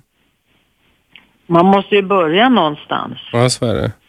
Och det här med att bara, bara klippa av kontakter och sånt där, det funkar egentligen inte för att det är... eh, Då går man i alla fall innerst in och tänker på det hela tiden. Mm. Även fast man försöker att, att låtsas som att nej, jag skiter i det där. Mm. Speciellt om man är kille då. Alltså nej, jag bryr mig inte. Mm. Nu har vi sagt så, då får det vara så. Eller nu har jag sagt så. Och det blir nästan någon stolthet i det också som, Ja, det och ändå straffar man sig själv. Ja, för att eh, det, det blir ju ett lidande i alla fall. Även om man inte ens vill erkänna det liksom. Mm. Så, ja. Ja men super, tack för att du ringde in Margit. Visst var Det det... var väl i stort sett det jag ville säga. Ja men det var Jag superbra. kan prata höghus nästa gång. Ja men visst var det Solna du bodde? Ja. Jag tänker att jag kommer ihåg det. Ja. Du, då får du så bra i Solna. Hoppas du har lika mycket sol där som jag har här inne på Södermalm.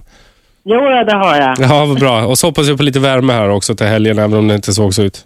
Ja, jag jobbade där i närheten där ni eh, har erat här. Jag jobbade där på Maria, Mm, mm, mm. Valmar Yxkullsgatan. Mm. Toppen! Men du, har en så bra dag Margit och en glad påsk på Jag vet hur det ser ut på Söder. Ja, precis. Ha det så bra och glad påsk Margit. Detsamma, detsamma. Hej. Hej, hej. Det var alltså Margit som hade ringt in på 0200 11 12 13. Vi kastar oss genast in i nästa samtal. Hallå, vem har vi på tråden? Den hade vi redan tappat. Eh, hallå, vem har vi på tråden? Ja, det var Lasse här. Hej Lasse, shoot, micken är din. Nu ska jag stänga radion här. Ja men bra, då slipper det eka så mycket. Ja, en liten kort fråga bara. Ja. Eh, Jeff, du är jävligt... Jag har haft lite fördomar om dig tidigare. Ja, så där. Men sen då hade du något program tidigt som jag... Är du mycket vettig kille? Ja men tack så mycket Lasse. Och nu vill jag höra, det här programmet hade igår om surrogatmamma eller vad det kallas. Mm, mm, mm. Sa du någon gång vad du tyckte om det eller ställde du dig lite dramatiskt sådär? Nej, jag tyckte att de skötte snacket så himla bra hela tiden. Men jag är ju för surrogatmödraskap i allra högsta grad. Och jag tyckte att de hade så bra argumentationer så det kändes lite som kaka på kaka. Så. Men en fråga sådär. Ja. Nu, jag har absolut ingen... Det är så här, jag är inte rasist, jag är ingenting Mm. mot homosexuella. Det blir så här försvar. Ja, nej men skippa den bit, jag förstår. Det är en liten egoistisk grej det där. Vi säger nu att utnyttja någon i tredje världen för sin egna... Ja, jag förstår vad du säger. Jo, men jag förstår vad du säger. Säg då. Säg, säg, du, jag vet att du är homosexuell och du har också barn. Du har Mm. fått det med, med ett lesbiskt par va? Nej, en, straight tjej kompis. Okej, okej. Och då har ni valt att ni ska ha barnet varannan vecka, eller nej? Ja, vi är på väg dit, men än så länge är barnet så lite så vi träffas mycket oftare än så. Bara för att hon inte ska glömma bort någon av oss och sådär. Men om vi säger då, jag då som är hetero. Mm. Och så separerar man och, då, och jag har haft mina barn varannan vecka, två döttrar. Mm. Men är det inte egoistiskt att utgå från att man ska ha varannan vecka? Det är lite skillnad. Alltså, vi bor ju nära varandra, vi är goda vänner och vi träffas gärna i övrigt också. Så det är ju inte bara så att det är varandra. Alltså, eh, I vår relation så är det inte så att vi har en tidigare kärlekshistoria som gör att vi eh, är potentiellt skitförbannade på varandra. Nej, men det förstår, det förstår Och, jag. och det, det är ju en förutsättning för att det blir inte exakt varannan vecka utan det, det är liksom huvudansvaret. Men sen är det ju möjlighet att springa emellan liksom för, för sig en själv och sådana här saker. Det tar bara en kvart att gå till exempel. Eller att man kör och man säger idag vill jag vara hos mamma. Ja, men då åker vi till mamma idag och så vidare. Eh, eller att kan, vi har gemensamma vänner så vi dyker upp på samma liksom, födelsedagskalas och så vidare. Ja, för, oh, alltså, men jag, jag kan säga så här. Om man då vet, vi säger som du förmodligen har varit homosexuell hela ditt liv. Mm. Kan man inte då... Nu, är, nu har ni gjort det, men just det här med surrogatmödrar tycker jag är oerhört jävla egoistiskt som de gör. För tänk dig för henne lämna bort sina små, små, små barn. Ja, Det, men- det, det är därför, det de ville i studion igår, det var ju att man skulle reglera här i Sverige. Det finns ju till exempel, det är ju inte bara homosexuella utan eh, stora merparten är ju heterosexuella där, där kvinnan inte kan bära eh, barnet självt. Alltså ägget fäster, eller vad ska man säga, fostret fäster inte. Eh, Och då åker man till Indien. Ja, det är så. Man vill ju inte göra. Man vill göra det här i Sverige. Ofta finns det någon i eh, anhörigkretsen, en svägerska eller så, som är beredd att bära barnet. Men svensk lagstiftning medger inte det. Nej. För det var till exempel, eh, eh, det börjar snart bli dags för en nyhetspuff här, men eh, eh, fallet Sandra och Sandra, så är det en eh, tjej som heter Sandra som är ihop med en kille, jag vet inte vad det heter, vi kallar honom Micke. De kan få friska embryon, men embryona fastnar inte i hennes livmoder. Eh, och då vill hennes svägerska, alltså killens syster, vill bära barnet. Ja. Eh, men det, det går inte att göra enligt svensk lagstiftning idag och det, det är problematiskt. Men är det inte... Jag säger så här, nu när jag pratar med dig blir jag jättelugn och du är otroligt jävla sympatisk Mm, och duktig på att föra ett samtal. För igår satt jag var skitförbannade, egoistiska Mm. jävla människor och inte bögar utan egoistiska. Mm. Det är lite när man kommer in i samtalet också. Vi, hade, vi körde ju tre timmar, rätt många olika vinklar. Så att, eh, om man inte lyssnar hela tre timmarna så är det ju jättelätt också att man fastnar. För mot slutet där blev det bara bögerier och det beror nog mycket på att samtalen som kom in var väldigt fokus. Ja, för jag lyssnar här och där och så Ja, fick jag precis. det bara jävligt slaktat hela programmet sådär. Men jag tycker... Ja, jag är, jag är kluven ändå. Ja, men så kan det vara. Vet du vad, vi måste ha nyhetspuff. Vill du snacka mer om det här, Lasse? Nej, det, nej men det vill jag. Jag ville bara... Alltså, ha gått och burit på lite Ja, men det är bra. Det är bara att du ringer. Du är alltid välkommen att ringa hit, Lasse. Det är bra. Ha det gott. Hej. Hej, hej, hej. Det var alltså Lasse som hade ringt in på 0200 11 12 13. Vi pratar egentligen alkoholism, men han hade en fråga från igår och då tar vi såklart den också. Men du ska ha en nyhetspuff av Isabel. Radio 1. Aschberg. Då var vi tillbaka här efter pausen på Radio 1. 101,9 som är Sveriges nya pratradio. Glöm som sagt inte ladda ner nya appen. Mycket bättre ljud och den streamar mycket bättre. Så ni kan höra oss i hela världen och i hela Sverige. Glöm inte heller att ni kan lyssna på samtalen efteråt på radio1.se och det kan ni göra med alla våra program som ligger där ute som podd sen och ni kan också hitta den via iTunes för den som är intresserad. Eh, det fortsätter att ringa för fulla muggar. Vi pratar idag i Aschberg om ehm, eh, alkoholism och jag som sitter bakom micken heter Fredrik Fedley. Då ska vi se här om vi har Danne här kvar. Är du kvar Danne? Ja, jag är kvar. Då är du ute i etern. Oj, ja, jo, eh, jag tänkte så här att det ställs ju väldigt mycket krav på alla alkoholister och så. Mm. Eh, anhöriga ja, vill att ja, de ska sluta dricka och sådär. Men eh, det är väldigt lätt att vara där en liten stund. Men i det långa loppet är det nog väldigt svårt att stå kvar liksom. Mm. De blir nog väldigt lämnade ensamma också. Om du förstår vad jag menar. Du menar att de blir övergivna och sen så leder det till att det kanske det förvärrar om, situationen för dem? Ja, men det handlar inte om bara om några dagar eller eh, hjälpa dem till att gå till ett eh, beroendecentrum eller vad man nu gör och så är allting jättebra och så får de den hjälp de behöver liksom. Utan som anhörig måste man hålla ut längre i det här och inte ge upp så snabbt. Ja, precis. Det handlar ju om, det, är- det är det är en lång process också. Mm. Det, Men hur länge kan man se ut? Vi hade Fredrik till exempel tidigare. Eh, Han gjorde ju samma val med sin pappa som jag gjorde med min farbror. Att till slut var det botten i snodd. Men då pratar vi många år. det, I hans fall så låter det nog som att han, ja, han skulle nog vilja ta kontakt men han törs nog inte riktigt. Mm. Eh, i- sen eh, fattar inte jag riktigt om han hade ställt något ultimatum på pappan heller. Liksom. Men tror jag, alltså, jag tror inte man gör ett sånt bryt om man inte har gjort det flera gånger. Alltså. Men det är nog många liksom som eh, klappar många på axeln och så ger man en liten knuff men man en, orkar nog inte med riktigt hela vägen. För det, det tar ju inte bara en vecka, det tar inte två veckor Mm. det tycker jag är lite synd. Ja, men det, det tror jag är sjukt viktigt att man har med det perspektivet. Att man kan inte förvänta sig att eh, om man då gör en sån här intervention eller en konfrontation eh, att, att det bara handlar om en kort period och sen så är man tillbaka. Utan det här handlar om ett långsiktigt arbete där man måste vara med. Det, ja. Och vi jobbade Men i stenhårt. Även om, man är nykter ett par, tre månader och sådär så, ja. Nej, man måste vara nykter en bra bit över ett år innan man kan våga lita på att det är på väg åt rätt håll. Jo, min, min farbror var som mest nykter i ett och ett halvt, men föll tillbaka. Men det är många som tycker att ja, men jag gjorde en så bra insats att eh, jag sa ju åt honom att gå och söka hjälp. Mm, mm. Och sen blir de så jäkla besvikna bara för att det eh, går fel. Liksom. Mm.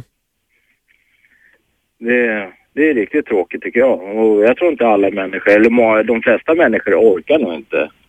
De vet inte vad det är att tala om för någon människa att ja, du är alkoholist, du behöver söka hjälp. Mm. De förstår inte det. det sen, ja. Alltså, må- många är lite för snabba i vändningarna och därmed ger man upp för fort när man borde och, och ta ett par chanser till och fatta att det här tar tid. Liksom klappa sig själv på axeln att oj vad duktig jag Ja, just det. Man är nöjd bara att man har haft interventionen och sen så lämnar man det därhän. Ja.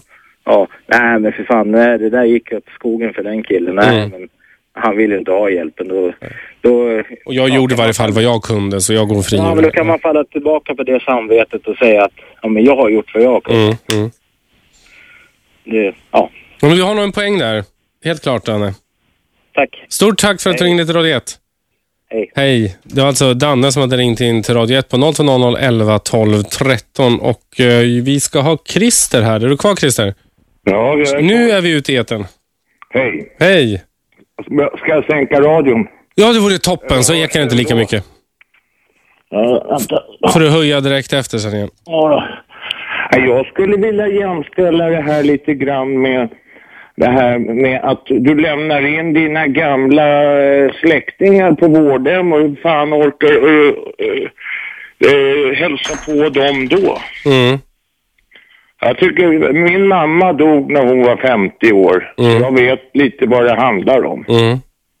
Men eh, när hon var, låg på sjukhus och så när, och när mormor låg på sjukhus, inte fan sprang jag där eh, i tid och otid och, och hjälpte dem. Det gjorde jag inte. Mm. Sen, sen kan jag ha dåligt samvete för det efteråt, men eh, eh, jag, jag tror inte det är så gå och säga, han som ringde nyss där, alltså, Mm. det är inte så jävla lätt att tala om för folk.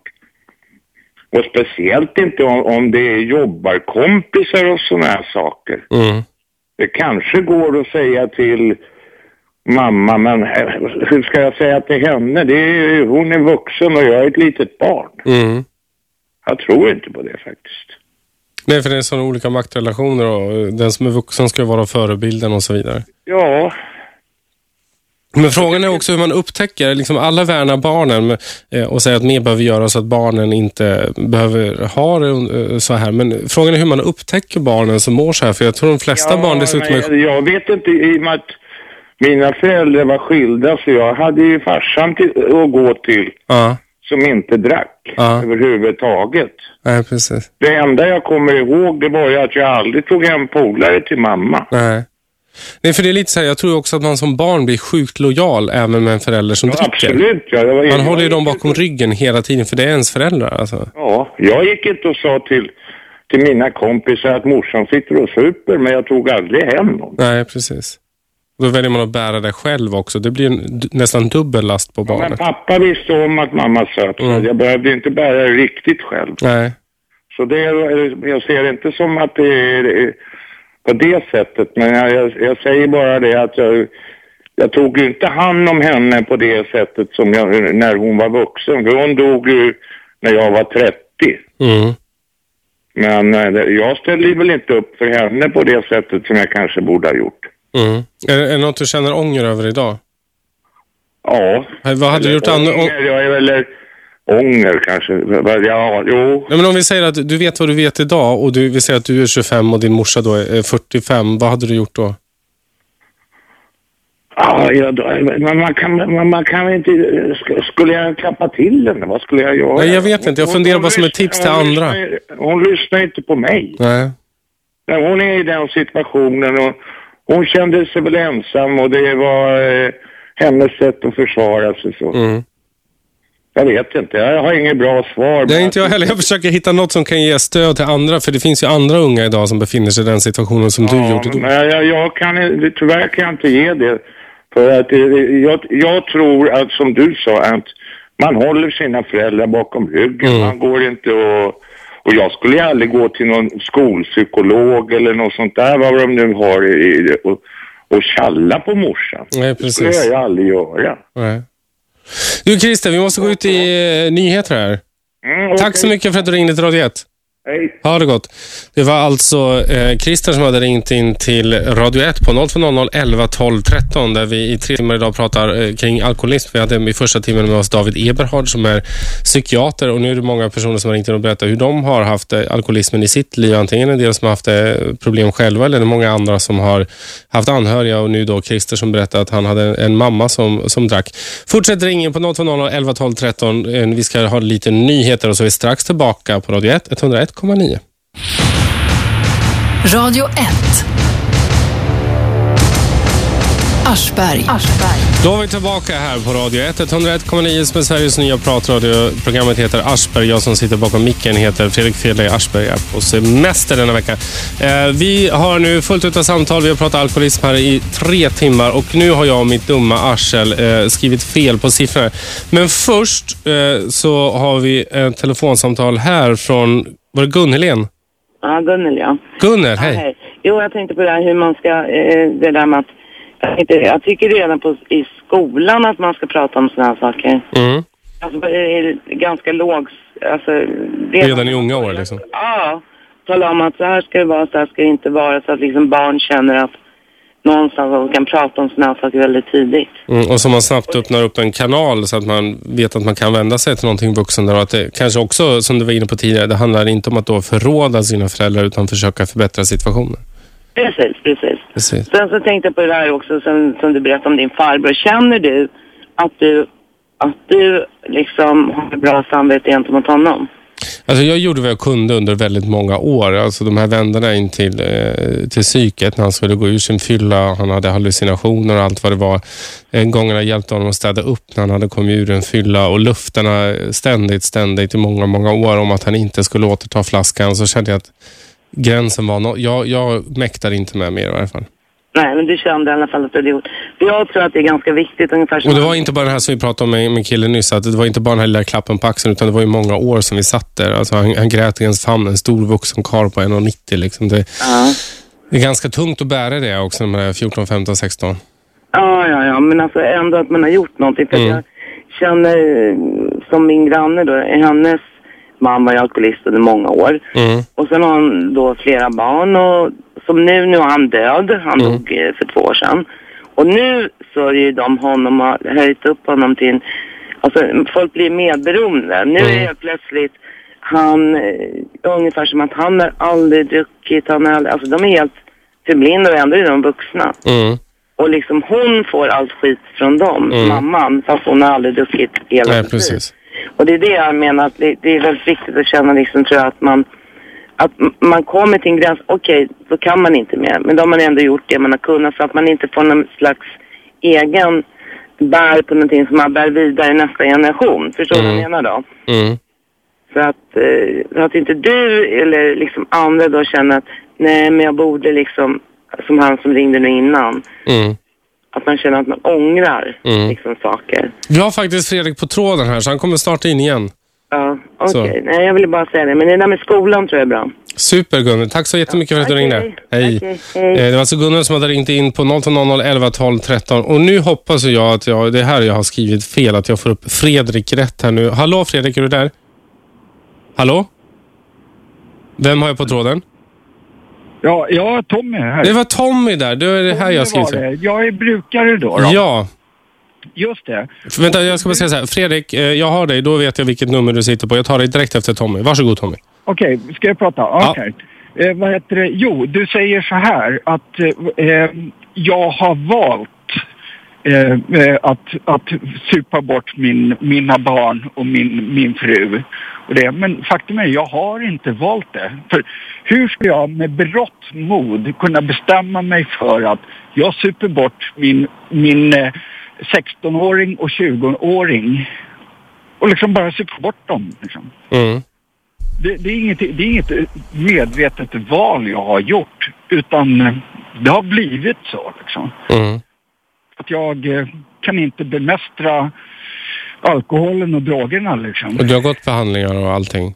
Jajamensan, jag har varit på Gälla och jag har varit Mm. på, på, på Hantverkargatan och allt vad det nu heter, liksom, Step One och, och det, liksom, det är ingenting som har hjälpt liksom. Men det, det, ja, jag vet inte hur jag ska förklara det liksom. Att, Hörde du första timmen när David Eberhard var här som är psykiater? ja, förlåt, jag hörde inte riktigt. Nej, men det är lugnt. Men, eh, han pratade om alltså det finns lite olika ingångar, eller man ska säga, i alkoholmissbruket. Eh, En del fastnar ganska snabbt i ett fysiskt, alltså, eh, alltså ett rent fysiskt sug efter. Många andra kanske har Eh, alltså det kan vara social skräck eller man gör det för att döva sin ångest eller man är olycklig och så vidare.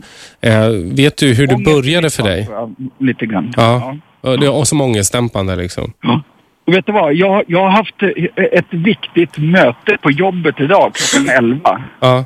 Ja, Jag drar två 7-procentare cider innan jag åker till mötet. Liksom. Mm. Det tycker jag, liksom, då, då blir jag lite normal. Liksom. Mm, det här ångestdämpandet. Men, men ligger du liksom på en uh, hyfsat hög promillehalt hela tiden? Jajamensan. Men du håller dig borta från trafiken i alla fall? Absolut, den, det, det har jag blivit av. Jag, motorcykel står på jobbet och den, den har stått där i två år nu på, Mm. på jobbet. Liksom. Men du, du dricker i princip varje dag? Ja, I princip varje dag. Jag dricker varje dag. Du behöver för att komma ur sängen? Ja, Mm. ungefär. Va, va, finns det någonting du ser som skulle kunna ta dig i en annan riktning? Ja, jag vet inte. Alltså, jag har ju supit bort... Jag har två tjejer då, Mm. eh, 16 och 20. Mm. Och, liksom om, och det är som jag förklarar för min kollega, min kompanjon på, på firman, Mm. Marco, ta inte det här personligt. För att om jag inte ens kan, kan vad heter det, om jag super bort mina två döttrar, Mm. Då behöver inte du ta åt dig för att jag super bort firman och hela skiten. Mm. Men finns det något som kan få... Alltså du är ju så jävla medveten. Jag hör ju hur medveten du är. Jag är jättemedveten. Eh, finns det någonting som kan få dig i en annan riktning? Alltså, eh, du har säkert provat allt, antabus och så vidare. Ja, ja precis. Men de där släpper jag ju bara på. Ja, det gjorde min farbror också. eh, Så. Eh, Men ser du någon, någon väg ut ur det? Eh, Eller är det här, eller är det så det kommer se ut för dig? Död. Det är enda utvägen du ser? Ja, det är ungefär så. Liksom, folk frågar mig så här, vet du vad? I januari så låg jag 18 dagar på SÖS Mm. för, för bukspottkörtelinflammation. Mm. Inte ens det. Första dagen när jag kommer ut från SÖS så sätter jag igång och super. Hur är det? Är du diabetiker idag? Ja. Är du diabetiker idag? Nej, jag är inte diabetiker. Du har klarat det? Nej. Men bukspottkörteln, det jag kan tala om för dig, det är ingen rolig upplevelse kan jag tala om för dig. Det är hemskt. Eh, hur känner du då inför det här? Och det här är det svåra. Vi har ju pratat runt omkring din situation hela tiden. Men hur känner du, eh, som du är medveten, alltså hur, kan du beskriva förlusten av dina barn på något sätt? Alltså går det att sätta ord på det? Nej, samtidigt så är det väl som så då, då att, att ju mer jag tänker på mina barn, ju mer vill jag dricka för att döva mina smärtor. Mm. Liksom. Så är det faktiskt. För att jag älskar mina två tjejer liksom. Mm. Ja. Skulle du kunna göra en deal med dem? Om de, de ställer ultimatum, ja, vi umgås med dig, men då är du nykter. Skulle du klara det? Förmodligen. Ja, men det skulle ju räcka att jag slutade dricka så skulle de umgås med Mm. Men, men eh, vad vet jag? Har ni haft det samtalet? Nej, ja... ja Har ni någon kommunikation alls? Sort of. Ja. Vad vet jag? Har du försökt närma dig dem med det, med, med det samtalet? Nej men alltså, det, det, det är ju så att de skulle ju, om jag slutade drack så skulle de eh, komma förmodligen tillbaka till mig. För vi har varit jättekenisar Mm. genom livet liksom. Men för typ tre, fyra år sedan när jag började dricka så då, då tappade jag helt kontakten med henne. Och mamman hon är, hon är, hon och jag, vi var gifta i ja, 20 år. Mm. Men sen, jag är totalt rådissad. Mm. Och det känns lite hemskt. Och det bidrar också till, eh, alltså, ur ditt perspektiv, att du öppnar flaskan? Ja, just det. Precis. Mm. Exakt. Vet du, jag har ingen jättebra lösning, men det var jätteskönt att få ditt perspektiv i den här diskussionen.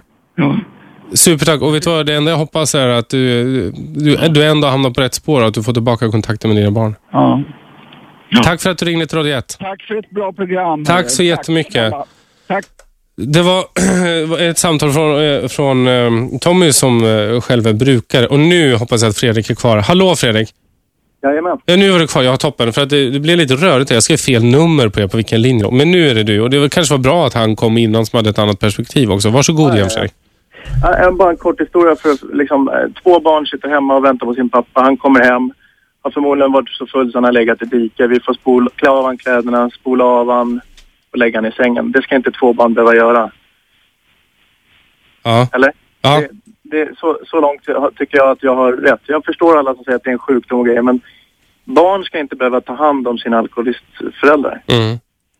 Det, det är så, jag förstår att det är en sjukdom, men jag jag kan, jag kan bli jag kan bli jävligt irriterad på att, att, det, är, att det är en sjukdom. För jag har vuxit upp med det och efter min biologiska far så fick jag en, en eh, styvfar som hade också hade problem. Jag är så trött på att jag förstår folk som nu, ja, föregående talare att det är jobbigt och allting, men vill inte de ha hjälp?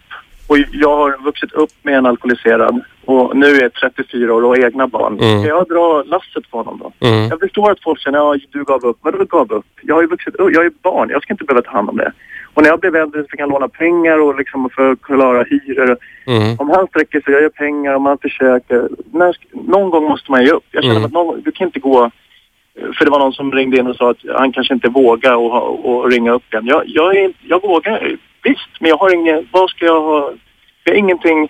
Det har gått massor med år. Jag Mm. känner inte karln. Var, Vad ska den karln in i mina barns att göra? Mm. Vad ska han in i mitt liv att göra? Jag förstår precis. Och jag tror någon här hade, som hade lite frågor kring det där eh, bara sa, eller undrade så här, han gav väl inte upp för snabbt, utan du har försökt i många år. Eller försökt. Alltså, jag var ju barn när, han, när Ja. det började ordentligt. Vad ska ett barn göra? Ja. Då visste jag väl inte riktigt vad jag skulle göra. Jag hade en alkoholiserad pappa och jag, jag visste inte kanske att han var alkoholist då, för då växte man, det var det, det var det jag växte upp med. Mm. Men nu när man är äldre vet man ju att ja, visst han var alkoholist. Men vad, han kanske mår skitdåligt men jag känner fortfarande att det är upp till honom att Mm. och bli nykter. Och, och den dagen han känner att ja men nu är jag nykter, nu vill jag träffa mina barnbarn. Då kan inte han komma och säga att nu har jag varit nykter en vecka. Nej, och det är ju det andra, Det har perspekt- man ju hört så många gånger. det andra perspektivet på det hela är att du som vuxen och förälder till dina barn måste avgöra vilka relationer du för in i ditt barns liv. Precis. Så. Och jag känner att jag vill inte utsätta mina, ha en farfar som alkoholist. Det är kanske inte är riktigt lika farligt som att ha en förälder. För det kan ju jag som förälder välja bort den Mm. relationen till dem. Men jag vill inte ha in en alkoholist i, i, i mina barns liv. Mm. Fredrik.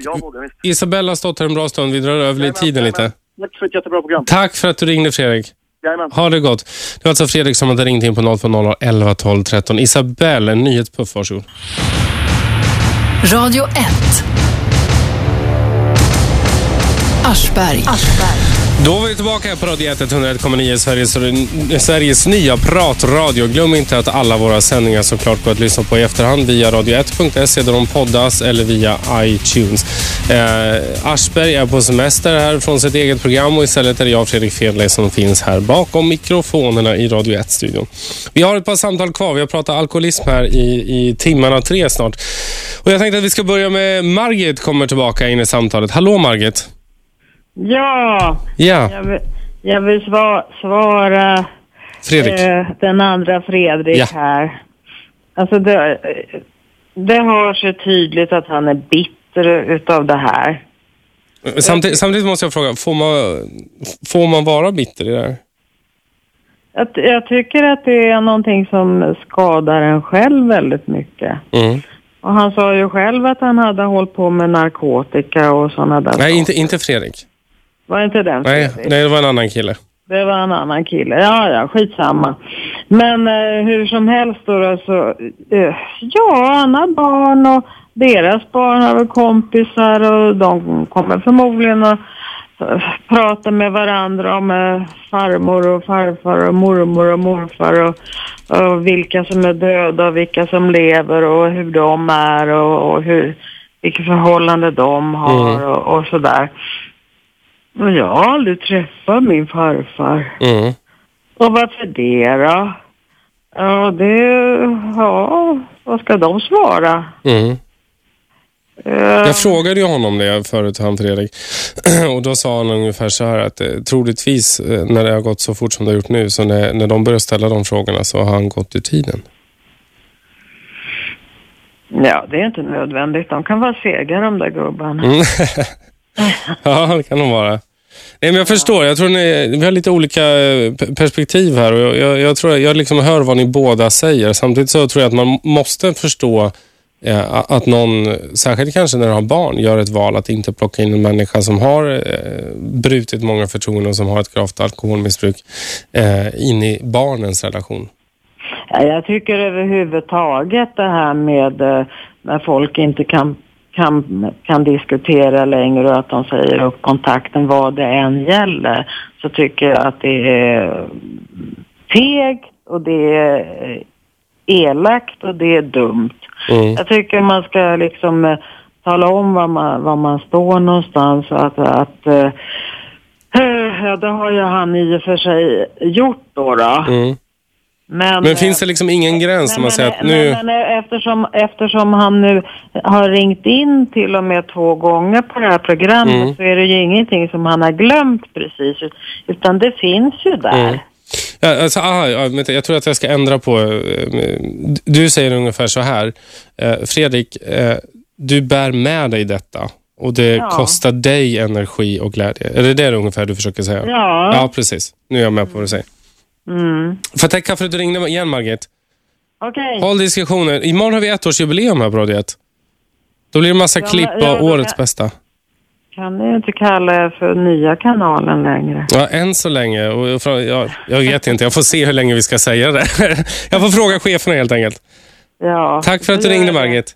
Okej. Ha det bra. Hej. Hej, detsamma. Hej. Det var alltså Margit som hade ringt in till Radio 1 och nu har vi Lasse här. Hallå, hallå. Hej Lasse, nu är det etern din. Ja, vad härligt. Jo, jag hörde om det här och man blir bitter på sina föräldrar som dricker och så Mm. vidare. Sådär. Eh, jag gjorde väl ett val när jag var, jag är 44 idag då. Jag gjorde väl ett val när jag var 15 kanske att, att ja, säga upp bekantskap med min pappa då eller ja, undvika honom Mm. möjligt. Och eh, det var det bästa jag har gjort. Men däremot genom åren så har jag fått, han gick bort för tio år sedan ungefär. Mm. Så eh, under tiden, eller sen han har gått bort då, så är det många som påminner mig om honom. Jag tänker inte ens på honom idag utan han, han var en gubbe på torget ungefär. Mm. Sådär. Du gick till och med förbi honom där han satt på parkbänken. Vad sa du? Eh, Du såg honom till och med sitta där på parkbänken och du gick förbi. Ja, det hände. Mm. Hur, hur, hur känns det liksom? Jag, jag känner igen det där med min farbror också. Jag såg honom eh, Mm. ute ibland eh, och då var ju alltid på kanelen liksom. Mm, mm. Nej, alltså då när man var lite yngre så var det ju, det var ju jobbigt. Va? Så Mm. det- Man var ju påmind och, och vänner och, och folk runt omkring kanske tyckte då. Men, men ju mera, ju äldre jag vart, ju mera liksom, kan, respekt är väl fel ord, men alltså de förstod jag. Jag, bestämt mig. Jag tog, ett, liksom, tog ett avstånd från honom helt enkelt. Och då, eh, ja, de, de tyckte väl att jag gjorde ett bra val kanske. Men däremot sen han gick bort så är det många som har frågat åh du är bitter på din pappa och du skulle vara si, det skulle vara så Mm, bra mm. eller försonas och så. Tvärtom känner jag. Tvärtom. Det var det bästa jag kunde ha gjort Mm. faktiskt. Det är liksom så att de som, nu, nu var jag kanske extremt ung när man väl, Och, Det var tio år sedan han gick bort sa du? tio år sedan jag gick bort och jag var väl 15 kanske 16 när jag insåg att det här, det här funkar inte. Var du på hans begravning? Eh, ja, jag var där men jag var inte där hela tiden. Nej, men eh, hur, hur, funderar du kring det där? För det är någonting som eh, Fredrik som nyss var här och pratade om. Jag var på min farbrors begravning och jag var jätteledsen. Jag tyckte att det var sjukt jobbigt för det var en människa som jag hade älskat otroligt mycket. Eh, men jag tog ju också avstånd från honom till slut. Mm. Därför att det gick inte längre och jag hade gjort allting vad jag kunde. Och inte bara den här klappen på axeln vi pratade om innan utan i många år. Och Det var psyket hit och det var hjälpa att göra ordning hemma när han hade gått ur det. Och det var nya luften om att aldrig mer göra det här igen. Och sen så var ju där Ja. igen. Just det. Eh, nej, alltså det, ja, det, som var mest ledsamt det var väl vännerna som, eh, att se dem så himla ledsamt. Han var ju omtyckt av dem som, som eh, ja, Som man hängde med. Liksom. ja, han var ju liksom med då. Men, men jag var inte ledsen för att han hade gått bort. Mm. Snarare att det här runt omkring och se, ja, mamma då lite knäckt och så vidare. Mm. Så det var mer den biten. Men, men efter det så har jag aldrig varit på hans eh, minneslund. Det har aldrig varit på någon, någonting om det. där. Aldrig liksom, han kom knappt ihåg vilken dag det var numera. Mm. Eh, Så att, eh, och det, det, känns, det känns jävligt bra. Det känns Mm. inget, inget konstigt. Men däremot när man tar upp det med folk, de blir väldigt, väldigt stötta. Många Mm. blir väldigt provocerade. Mm. Och det, det tycker jag är, i alla fall de man känner, det, det är lite fegt, det är fel kan jag tycka, att, att vara så mot, mot någon som har bestämt sig och mår bra idag av det istället för att hålla med. Då, för istället bara för att falla in i någon mall där, att man ska, åh, jag skulle ha gjort si, skulle ha gjort så. Mm. Ja, det är möjligt att jag kanske hade hjälpt mig på något sätt eller blivit bättre eller på något sätt. Men jag är ju ganska bekväm i mitt liv idag så Mm. eh, jag tycker inte att det är något tokigt val jag gjorde. Så här. Lasse, nu är det så här att vi är på övertid helt enkelt. Eh, Och jag får tacka för att du ringde in till Radio 1 och gjorde din röst hörd. Tack ha. Tack för perspektivet. Tack. Hej. Eh, Eh, det var alltså Rasse som hade ringt in till Radio 1. Tiden idag är slut. Det är Radio 1, 101,9, Sveriges nya pratradio som ni lyssnar på. Eh, ni kan som sagt lyssna på våra poddar efteråt via iTunes eller via radio1.se, då etta med en siffra. Imorgon är Aschberg tillbaka mellan 15 och 18 och då är det inte Aschberg heller utan det är jag som vikarierar. Vi firar ett år med Radio 1 så det blir en del klipp på, från höjdpunkter som har varit under året och det blir väl lite så här som Aschberg säger, fri åkning på vad man får ringa in och prata om. Så vi hörs imorgon igen, saknar er redan. 101,9 Radio 1. Sveriges nya pratradio.